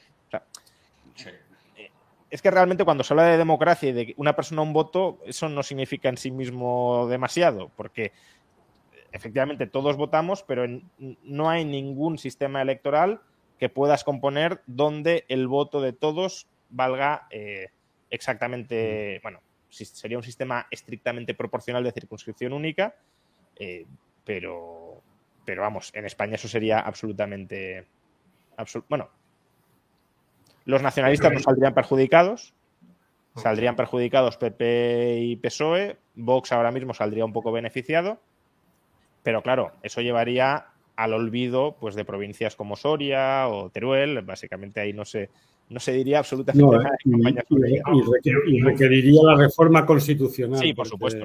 Claro, es que ese es el punto. Es una... Pero es que aparte, el sistema electoral español, con todas las imperfecciones que tiene en perspectiva comparada, proporcionaliza bien la carga de, unas regiones a otras. Esa es, la realidad. ¿eh? Mucha gente piensa que está completamente distorsionado y eso no es así. El problema de los nacionales el problema, que no es problema, la crítica que mucha gente se le hace, le hace a que los nacionalistas están representados, pues tiene que ver porque los nacionalistas en determinadas circunscripciones concentran voto y la fórmula electoral resultado de la magnitud media de la circunscripción, pues les beneficia un poco, pero eso no significa que haya un desajuste entre voto válido recibido y porcentaje y cuota de poder obtenida y tampoco que haya un desajuste entre población, por ejemplo, del País Vasco y representantes del País Vasco en el Congreso de Madrid. Eso, eso no, eso, o sea, España para eso eh, equilibra bastante bien la, cuestión. y, un factor, ¿eh? No, sé, perdón, en esta jornada electoral. No, no, no, esto no. un factor importante en las elecciones de hoy, con el resultado actual a más del 90%, hay más diferencia de escaños a favor de la derecha que de votos. Es decir, un ese sistema de circunscripción única que se puede intuir en esa pregunta, que no sé si el que nos lo hacía es más favorable a la derecha o a la izquierda, pero en estas elecciones lo que haría sería ajustar más todavía las diferencias entre el bloque PP-Vox frente a PSOE Sumar y que fuera más fácil que, esos, que ellos sumaran con los nacionalistas. O sea, no, no, no es un, esa, esa idea de no, es que este esquema actualmente favorece a, la mayoría Frankenstein, no, no, entre el PP y el PSOE, llevamos toda la noche diciendo que está ajustadísimo el número de votos y sin embargo le, saca 14 escaños el PP al PSOE. Eh, DJ Raúl del Sol, que además es moderador en el, en el chat, dice, ¿sería de justicia que se repitieran elecciones si no fueran en vacaciones para que la gente de vacaciones pudiera votar? Bueno, yo creo que mucha ha votado a través del voto por correo probablemente. Eh, y no sé si, o sea, no creo que el factor que cambiara más, o sea, si se diera una repetición electoral, probablemente lo más decisivo no sería eso, sino la reubicación ideológica de, oye, la derecha no ha ganado, la izquierda puede ganar, y cómo eso moviliza un bloque y a otro, y luego cómo hicieran la campaña. La campaña de la derecha en estas elecciones ha sido bastante mala, la de la izquierda ha sido bastante buena, salvo por el desastroso debate cara a cara Sánchez-Fejo, pero que quedó olvidado con el paso de los días, y las sucesivas meteduras de pata del, PP. Rastafún, PSOE larga a Sánchez y nuevos pactos de la Moncloa con un elemento externo. ¿Qué os parece? Pues inviable absolutamente, ¿no? yo, creo que eh, si se plantea, o sea, una cosa es si nos gustaría y otra cosa si es factible. Si, si, lo pregunta por el lado de si es factible, sería no entender la lógica interna de los partidos políticos, ¿no? Es decir, Sánchez ahora mismo tiene totalmente el control del PSOE porque ha descabezado a todos los varones regionales que han perdido las elecciones y él sale como ganador y salvador del partido. O sea, es, es imposible que el PSOE se cargue a Sánchez ahora mismo, absolutamente imposible. Eh, Miguel Álvarez, ¿veis posible que el PNV pacte con el bloque de la derecha? Ya has dicho que con Vox absolutamente eh, nada y, también en parte por clave interna, ¿no? Si el PSOE de alguna manera sumara con, se, añadiera a un bloque con Vox, eh,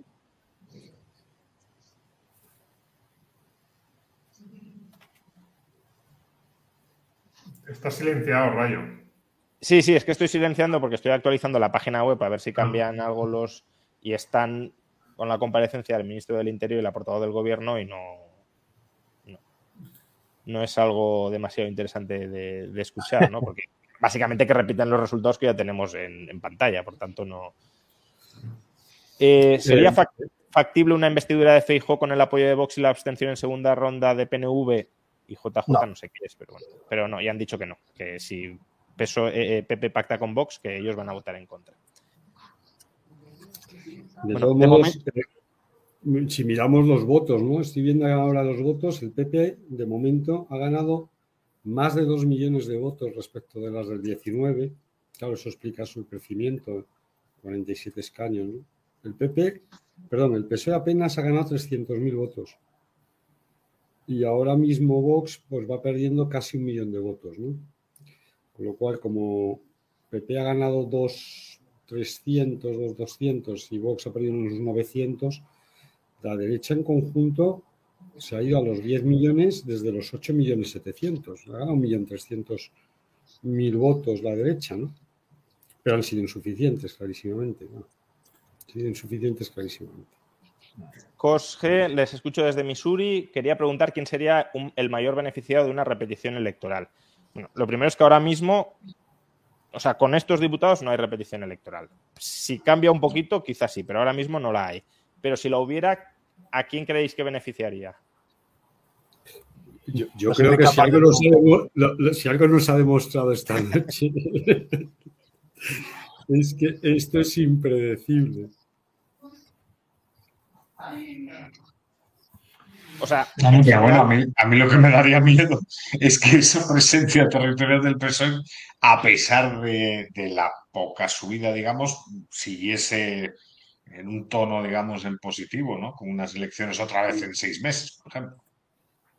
O sea, en general tengo la sensación de que a la izquierda las campañas electorales, desde que, quizá con excepción de la de 2016, pero desde 2015 las campañas electorales se le dan muy bien. Porque Sí, también sí, en las elecciones sí, de sí. 2019 había encuestas que daban mayoría absoluta holgada de PP y Vox y luego pasó lo que pasó, que fue incluso peor que esto. Eh, entonces, claro, unas nuevas elecciones Hombre, es cierto que cuando se repitieron las de 2019, las siguientes no le fueron extraordinariamente bien al PSOE, pero tampoco hubo un rapapolvo considerable. Por tanto, no sé. Salvo que hubiese un vuelco, algún hecho decisivo en campaña, probablemente no cambiaría mucho la distribución de, fuerzas. Los- de todas maneras, los datos más llamativos, o, o algún, bueno, hay muchos, pero los datos de Madrid a mí se me siguen llamando la atención, ¿eh? 20-17 solo de diferencia entre el bloque de la derecha y el bloque de, de PSOE más sumar, teniendo en cuenta además que en Madrid sí que no hay historias de tal provincia, tal escaño, o sea, ahí es proporcional, bastante eh, proporcionalidad pura quitando a los pequeños. Y yo sí habría pensado que iba a ser, pues, eh, reparte 37 Madrid, pues yo qué sé, 21, o sea, perdón, 22, 23, 14, 15 como mucho, y están ahora mismo en 20, 17, como mucho pues se puede ir uno más, porque ya está el 78% también Madrid. Me llama mucho la atención. Ahí probablemente en el PP cuando empiecen a decir por- qué es lo que nos ha faltado para llegar a esos 173, 174, eh, pues muchas miradas van a ir a, a Madrid. Yo Y, creo que. cierto, es- no, perdón. No, ¿qué iba a decir? Y Andalucía, en Andalucía, al final sí, sí que se parece más a la imagen que pintaba Domingo para Madrid, ¿no? Porque tiene 34 el bloque de la derecha y 27 el de la izquierda, que sí que es una brecha. eh, bueno, habría que verlo en términos relativos, pero al menos en términos absolutos sí se ve una brecha bastante más apreciable. Pero en Madrid, efectivamente, eh, la diferencia es muy pequeña. Perdona, Pablo. No, em, mire, yo no sé, respondiendo, intentando responder a la pregunta anterior, no tengo ni idea, no sé capaz de decir a quién le puede favorecer o perjudicar más a priori eh, electoralmente, pero a nivel de liderazgo, cuando Sánchez convoca las elecciones es porque es consciente de que tras la derrota sin paliativos del 28M le van a hacer a él responsable. Los varones ya le hacen responsable ese día y si las elecciones se mantienen a final de año en diciembre, los varones se lo van a comer, porque van a justificar todo y le van a culpar al sanchismo. Sabe que la presión desde los medios de comunicación, especialmente los conservadores, va a ser salvaje. Y la presión para que se fuera iba a ser salvaje y el desgaste iba a ser salvaje. Sabe que si se constituían ya gobiernos regionales con PP y Vox y no llegaba el apocalipsis, el discurso de que viene la derecha iba a complicarse mucho, porque si ya lleva seis meses gobernando y no ha pasado nada catastrófico, se le pierde el miedo, como se le perdió miedo en otras partes del continente europeo. Entendemos su estrategia, pero vamos a intentar traspasarlo esto al Partido Popular. El Partido Popular tiene un resultado objetivamente muy bueno. Gana casi 50 escaños, Feijó. ¿Cuál va a ser el análisis político de la noche? La amarga victoria peor que la del 96, porque no da siquiera para gobernar. Ganas 56 escaños, 50 escaños, perdón, casi, y no te da para gobernar. Y Madrid, que es tu feudo, no sale el resultado tan demoledor que hay. ¿Va a permitir Isabel Díaz Ayuso eso? va a esperar sentada seis meses más o mañana empiezan las dudas internas. Porque lo que vimos con Casado, después de un resultado en el 19 mejor que el anterior, un partido en reconstrucción, este vamos a dar un poco de margen, y no hubo ese margen. Entonces, la presión que pensábamos en esas elecciones a seis meses, que iban a ser a Sánchez en diciembre, si, si hay un bloqueo, no se hace gobierno y tiene que haber convocatoria electoral, el que va a sufrir la presión, yo creo, es fijo. Mm, eh, es, interesante la línea que abres y ahora la, la, voy, a, voy, a, hacer un comentario, pero Eduardo se tiene, que, se tiene que marchar. No sé si quiere añadir algo en esta dirección o, directamente eh, nos despedimos. No, no, no. Me despido. Muchas gracias por la oportunidad, Juan Ramón, y un gusto saludar aquí a Domingo, a Rubén Manso y a Pablo. Un abrazo grande para todos. Pues muchísimas ojalá, Ojalá, ojalá podamos eh, pues eso, defender y proteger la libertad, que es lo que importa al final. Porque al final esto de lo que va es de proteger. Al final, eh, y te despido con esto porque además ya he dicho que es un tema que te gusta, creo que el resultado de las autonómicas contrarresta mucho los daños que se puedan terminar eh, produciendo por estas elecciones, lo cual, por cierto, Vox se lo tendría que hacer mirar porque tanto querer abolir las autonomías y ahora mismo sin autonomías estaríamos completamente vendidos. Pero bueno, eh, porque sería un poder total de Sánchez. Es decir, si gobierna Sánchez, todo el poder para Sánchez, como los últimos cuatro años, cuidado, ¿eh? Es decir, pensar lo que sería en España ocho años, o bueno, nueve años de sanchismo sin ningún contrapoder interno, salvo los ayuntamientos y de manera muy, muy, muy escasa. Afortunadamente, creo yo, han estado las comunidades autónomas, que sobre todo Madrid, Andalucía últimamente, hacen de contrapeso a muchas de las malas medidas que se adoptan. Bueno. La descentralización es un campo que hay que profundizar. Efectivamente, habría que, no habría que cargarse las autonomías para centralizar, sino para ir a más descentralización. Muy bien, pues muchas gracias Eduardo por, acompañarnos. Igual nos vemos pronto si hay repetición electoral. Hasta luego. Hasta luego. Eduardo. Em, decía Pablo, y, creo que es una línea interesante, que si hubiese repetición electoral, quizá Ayuso le quisiera mover la silla a, a Feijó, pero yo no. O sea, yo no sé hasta qué punto Ayuso tiene esa aspiración inmediata a ser presidenta del gobierno, no lo sé, pero aunque la tenga, irte de la Comunidad de Madrid con mayoría absoluta, cargarte al líder del partido al que le has dado apoyo para presentarte a unas elecciones donde no hay una clara visión de ganarlas y gobernar, me parecería un movimiento propio de Sánchez, ¿no? De, perdidos al río, más que de, alguien prudente y, hasta cierto punto conservador. Bueno, Ayuso también convocó elecciones en un momento complicado y, también se la jugó, ¿no? Pero, pero no sé hasta qué punto lo haría, no lo sé. O sea, yo, desde luego no lo haría. O sea, si políticamente estoy al frente de la Comunidad de Madrid gobernando cómodamente, soy líder, o en ese caso lideresa del partido, he, hecho un partido regional a mi imagen y semejanza, tengo un gobierno que me ha cargado a todos los de los, heredados y eh, los que me habían puesto y he nombrado a los consejeros que yo quería nombrar. Ahora, a los seis meses, marcharme, apuñalando por la espalda fijo y además con el bloque de la derecha, como no lo sé, lo veo una operación. Yo no lo haría, pero ni tú y yo somos políticos, ni somos Mavericks, ni buscamos la gloria de las maneras más extraordinarias. No, no, no lo descarto absolutamente, pero, digo que. No, pero, yo no creo que sea, no sé, fuera puñalada, es que a lo mejor se lo piden, ¿no? Pero dichote esto, efectivamente, yo estoy en tu discurso, Juan Ramón, estoy en tu discurso, pero porque ya ha visto lo que le ha pasado a Feijo, es que Feijo podría estar ahora mismo presidiendo Galicia tan ricamente. Es que Feijo podría estar ahora presidiendo Galicia. Sí, pero en el caso de Feijo, ya te digo que yo lo entiendo más porque tiene edad, tiene ya estaba de retirada. Él, él sí, sí, sí pero bueno, pero le quedaban, sí, sí. pero le quedaban dos o, dos o, tres años que ya te juntas en los 64, 65. Que en el fondo están, lo, están, lo están mandando a casa un poquito pronto, ¿eh? Están mandando a casa un poquito pronto. Y, ella es mucho más joven, ¿no? Ella es mucho más joven y yo creo que ya lo que esperaba era, pues Feijóo se tira ahora una o dos legislaturas y ya hablaremos. Pero claro, a la vista de lo que le ha pasado a Feijóo, cualquiera se mueve de un sitio tan cómodo como es Madrid con mayoría absoluta, ¿no? Por, cierto, que estamos toda la noche en el acumulado, pero este, luego estas elecciones traen siempre el resultado concreto de cada provincia y de los diputados que entran y no entran. Y yo lo que estaba viendo ahora las provincias más, más grandes, lo que, por ejemplo, y en Sevilla se queda fuera Francisco José Contreras, lo que me parece un drama absoluto, lo tengo que decir, para el Congreso.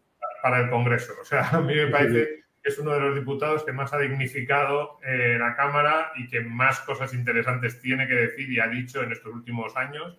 Y me parece dramático, pero ahora mismo al 92% pues no da la sensación de que Vox vaya a conseguir el segundo escaño. Claro, pero ahí está, iba de dos por la provincia, ¿no? Sí, no, no, sé quién, yo no conozco a la uno, lo que sé es que Contreras, a mí me parece el diputado que ha dicho cosas más interesantes en los últimos cuatro años en muchos ámbitos, de, en muchos aspectos. En muchos ámbitos, estoy de acuerdo. Con el permiso, de, acuerdo, con el permiso de Rubén. No, no, no, no, no, no. Contreras ha dicho cosas más interesantes y lo digo. No, hombre, Mancho estaba en otra cosa, pero en las cosas en las que hablaba Contreras es que no lo dice nadie más. Entonces a mí me parece una pena. Y, y, yo creo que es el típico diputado para, para, para haberlo puesto de, de, cabecera de lista, por si acaso, por si acaso, porque claro. Sí, al final, o sea, yo con Francisco José Contreras tengo muchísimas discrepancias en muchísimos ámbitos porque él adopta una perspectiva que yo creo que es más conservadora que liberal, pero aún así con cierta conexión con el liberalismo. Em, al final, por, por, no incluirlos en listas y por no salir elegidos, eh, no sé, Rubén, pero ¿qué diputados liberales van a quedar? bueno, liberales o con simpatías hacia el liberalismo van a quedar en Vox? Porque pues no lo sé, teníamos a Víctor. Sí, a Víctor también. Víctor González por Salamanca, pero no sé, me da la sensación que no ha salido. A ver, vamos a mirarlo, que no está. En Salamanca hay 3-1 PP PSOE. Claro, es que sí. Ya está, está fuera. Lo cual, pues. Eh... Inés Cañizares podría ser una persona pro libre mercado, muy propio libre mercado, va de dos por Toledo. Va de dos por Toledo, pues en Toledo solo ha sacado uno, Vox. Tampoco. Pues ya está. Vaya por Dios, qué casualidad. Eh, bueno, eh, o sea, bueno, quedaría Iván, pero lo, que pasa que Iván, pues es un poco acomodaticio, digamos, ¿no? Es, al final, al estar en, en, los puestos de mando, pues no puedes posicionarte mucho en una, en una determinada línea, sino que tienes que repartir juego para todas y si te tienes que abrazar con Buxade, por ejemplo, pues te abrazas sin ningún tipo de, problema diciendo que más o menos todos pensáis lo mismo. ¿no? Em, bueno, esto también es una lectura interesante para Vox, quiero decir, más allá de la reflexión que tenga que hacer Vox de si ha perdido votos o no por esto, que no lo sé, no lo tengo claro, pero lo que sí que está claro es que si no hay repetición electoral y con esta composición del Congreso, no va a haber voces liberales en Vox. Y eso, consciente o inconscientemente, va a llevar al partido, creo, no lo sé, a lo mejor me equivoco, pero va a llevar al partido a profundizar en la deriva o en la dirección en la que está ahora, porque es que si no hay voces liberales no hay contrapeso al discurso eh, hegemónico, tradicionalista, conservador del, momento, ¿no? Sí, sí.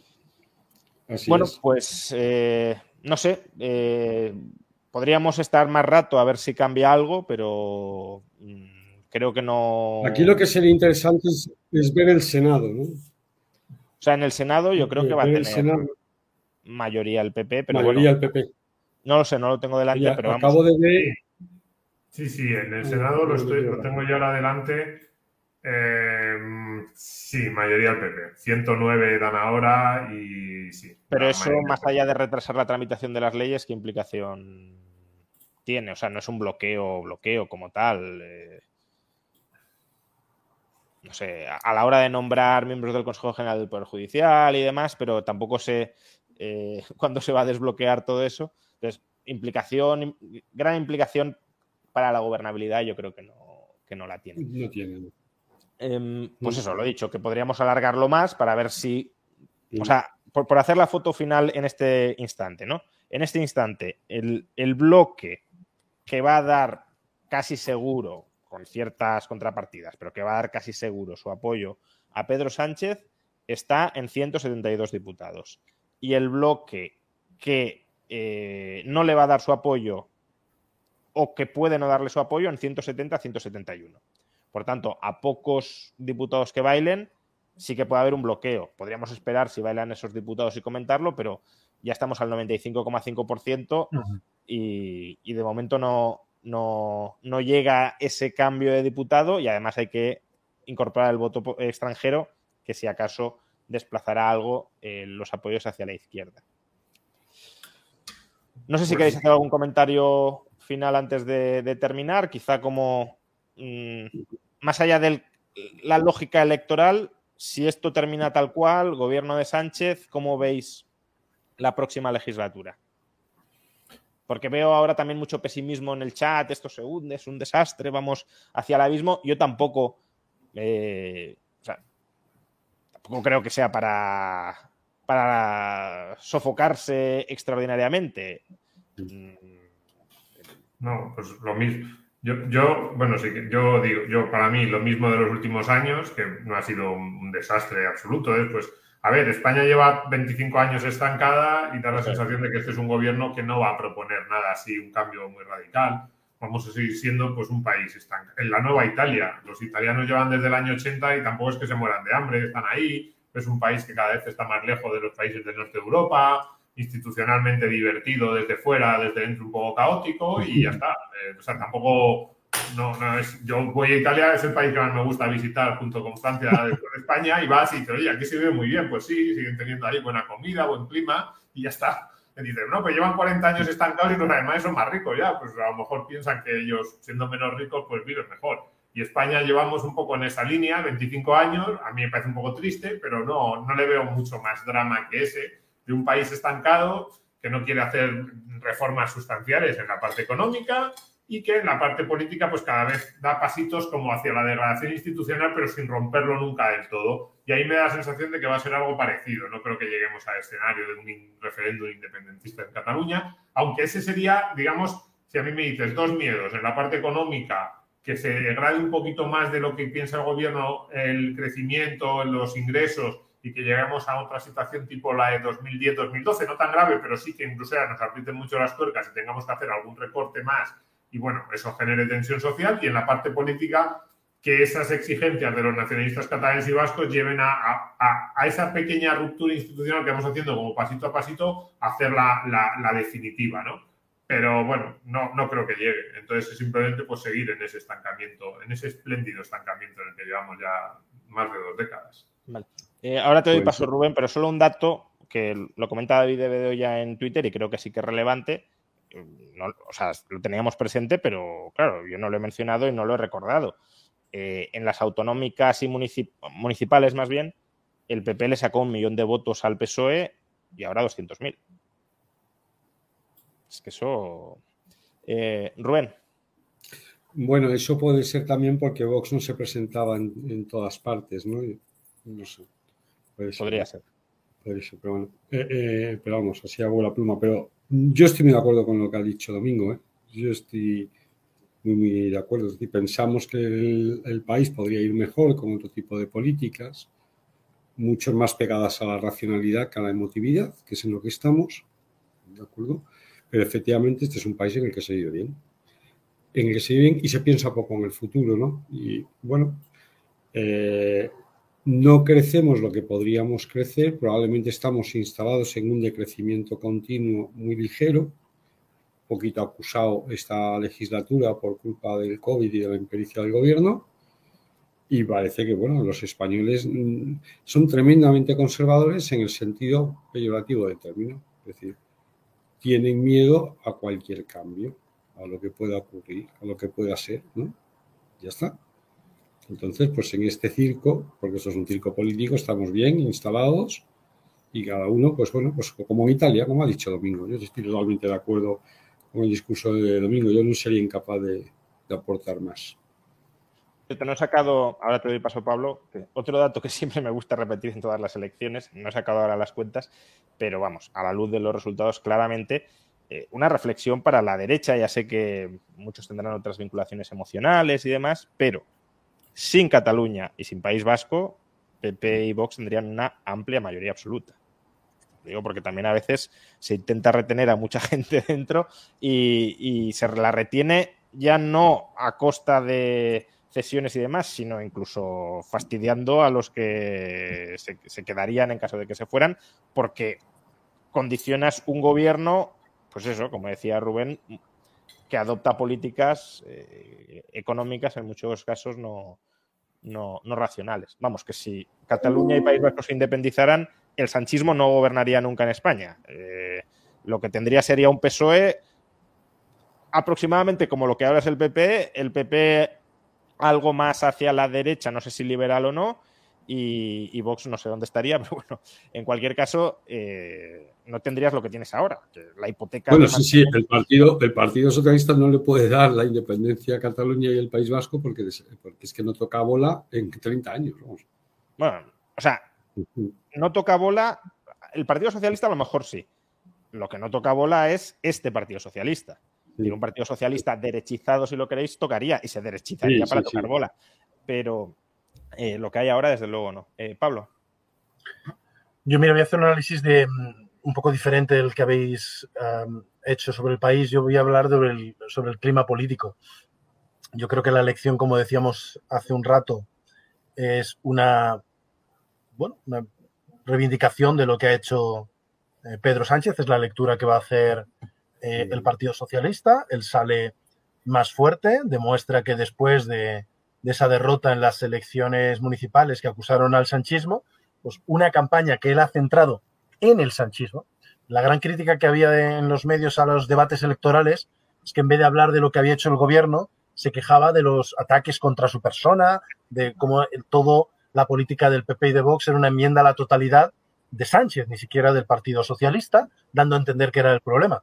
Ahora él puede decir, bueno, no es una gran victoria porque el Partido Popular gana 47 y nosotros apenas ganamos dos, pero no ha sido una debacle. Entonces, con esta ironía de que el PP salga enormemente reforzado en escaños, no tantísimo en votos respecto a los municipales, va a salir Sánchez dentro del partido yo creo que más fuerte. Irónicamente, Feijó va a salir más débil de lo que era hace 12 horas y, eso puede tener eh, consecuencias internas.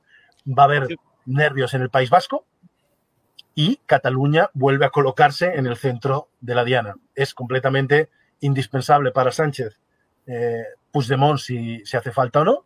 No creo que Puigdemont piense que le vayan a llamar, yo creo que él va a pensar que Sánchez preferirá una repetición de, eh, las elecciones, pero lo que tendremos es muchas semanas de enorme tensión, la polarización no va a disminuir en, en absoluto y yo creo que si algo va a ser es que probablemente los próximos dos o seis meses, si hay bloqueo y vuelve a haber repetición de elecciones, vamos a tener el mismo clima de hostilidad, agresividad y demás que va a hacer completamente impensable, impensable centrarse en lo que decía Domingo, de pensar en ah, luchar contra el estancamiento del país. Eh, por cierto, antes de, terminar, eh, otra posibilidad que no hemos, bueno, ha, surgido, pero que no parece muy verosímil, pero eh, ¿veis un escenario en el cual, em, digamos, Vox le dé sus apoyos al PP a cambio de nada, intentando conseguir la abstención de PNV, Coalición Canaria, y en ese caso, eh, si, si sumaría mayoría. ¿Ese escenario lo veis absolutamente imposible o no?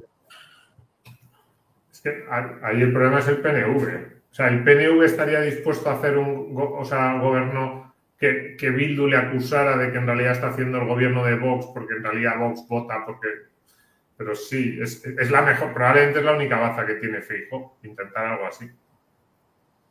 Bueno, pues. Estoy de acuerdo, es la única baza, pero, pero a ver cómo lo vende el PNV. Es que por eso digo que el problema es el PNV. Bueno, pues veremos qué sucede durante las próximas semanas parece que Sánchez, vamos, 80% volverá a ser presidente, salvo que cambie un par de escaños, que está por ver, pero con esta composición diría 80-90% Sánchez presidente, pero ni siquiera es del todo seguro, por tanto, tiempo de negociación, turbulencias y, y cierta incertidumbre. Vamos, lo ideal para las vacaciones de agosto. En fin, nos vemos nos vemos próximamente. Muchas gracias, Pablo. Muchas gracias, Domingo. Muchas gracias, eh, Rubén. Y, y, nada, muchas gracias a todos vosotros. Ha habido momentos de prácticamente 10.000 espectadores en, en, directo, tanto en YouTube, Facebook, Twitter, Twitch. Así que muchísimas gracias por, por la confianza. Eh, solo por dar el dato también. En el agregado de, de este directo, 85.000 visualizaciones. O sea que muchas gracias a todos.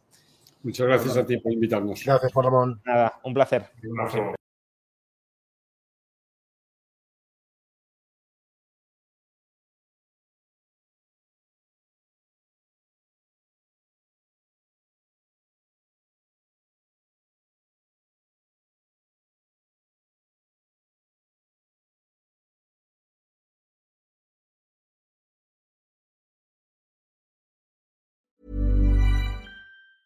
Hi, I'm Daniel, founder of Pretty Litter. Did you know cats tend to hide symptoms of sickness and pain? I learned this the hard way after losing my cat, Gingy. So I created Pretty Litter, a health monitoring litter that helps detect early signs of illness by changing colors, saving you money and potentially your cat's life. Pretty Litter is veterinarian developed, and it's the easiest way to keep tabs on your fur baby's health right at home. Go to prettylitter.com and use code ACAST for 20% off your first order and a free cat toy. Terms and conditions apply. See site for details.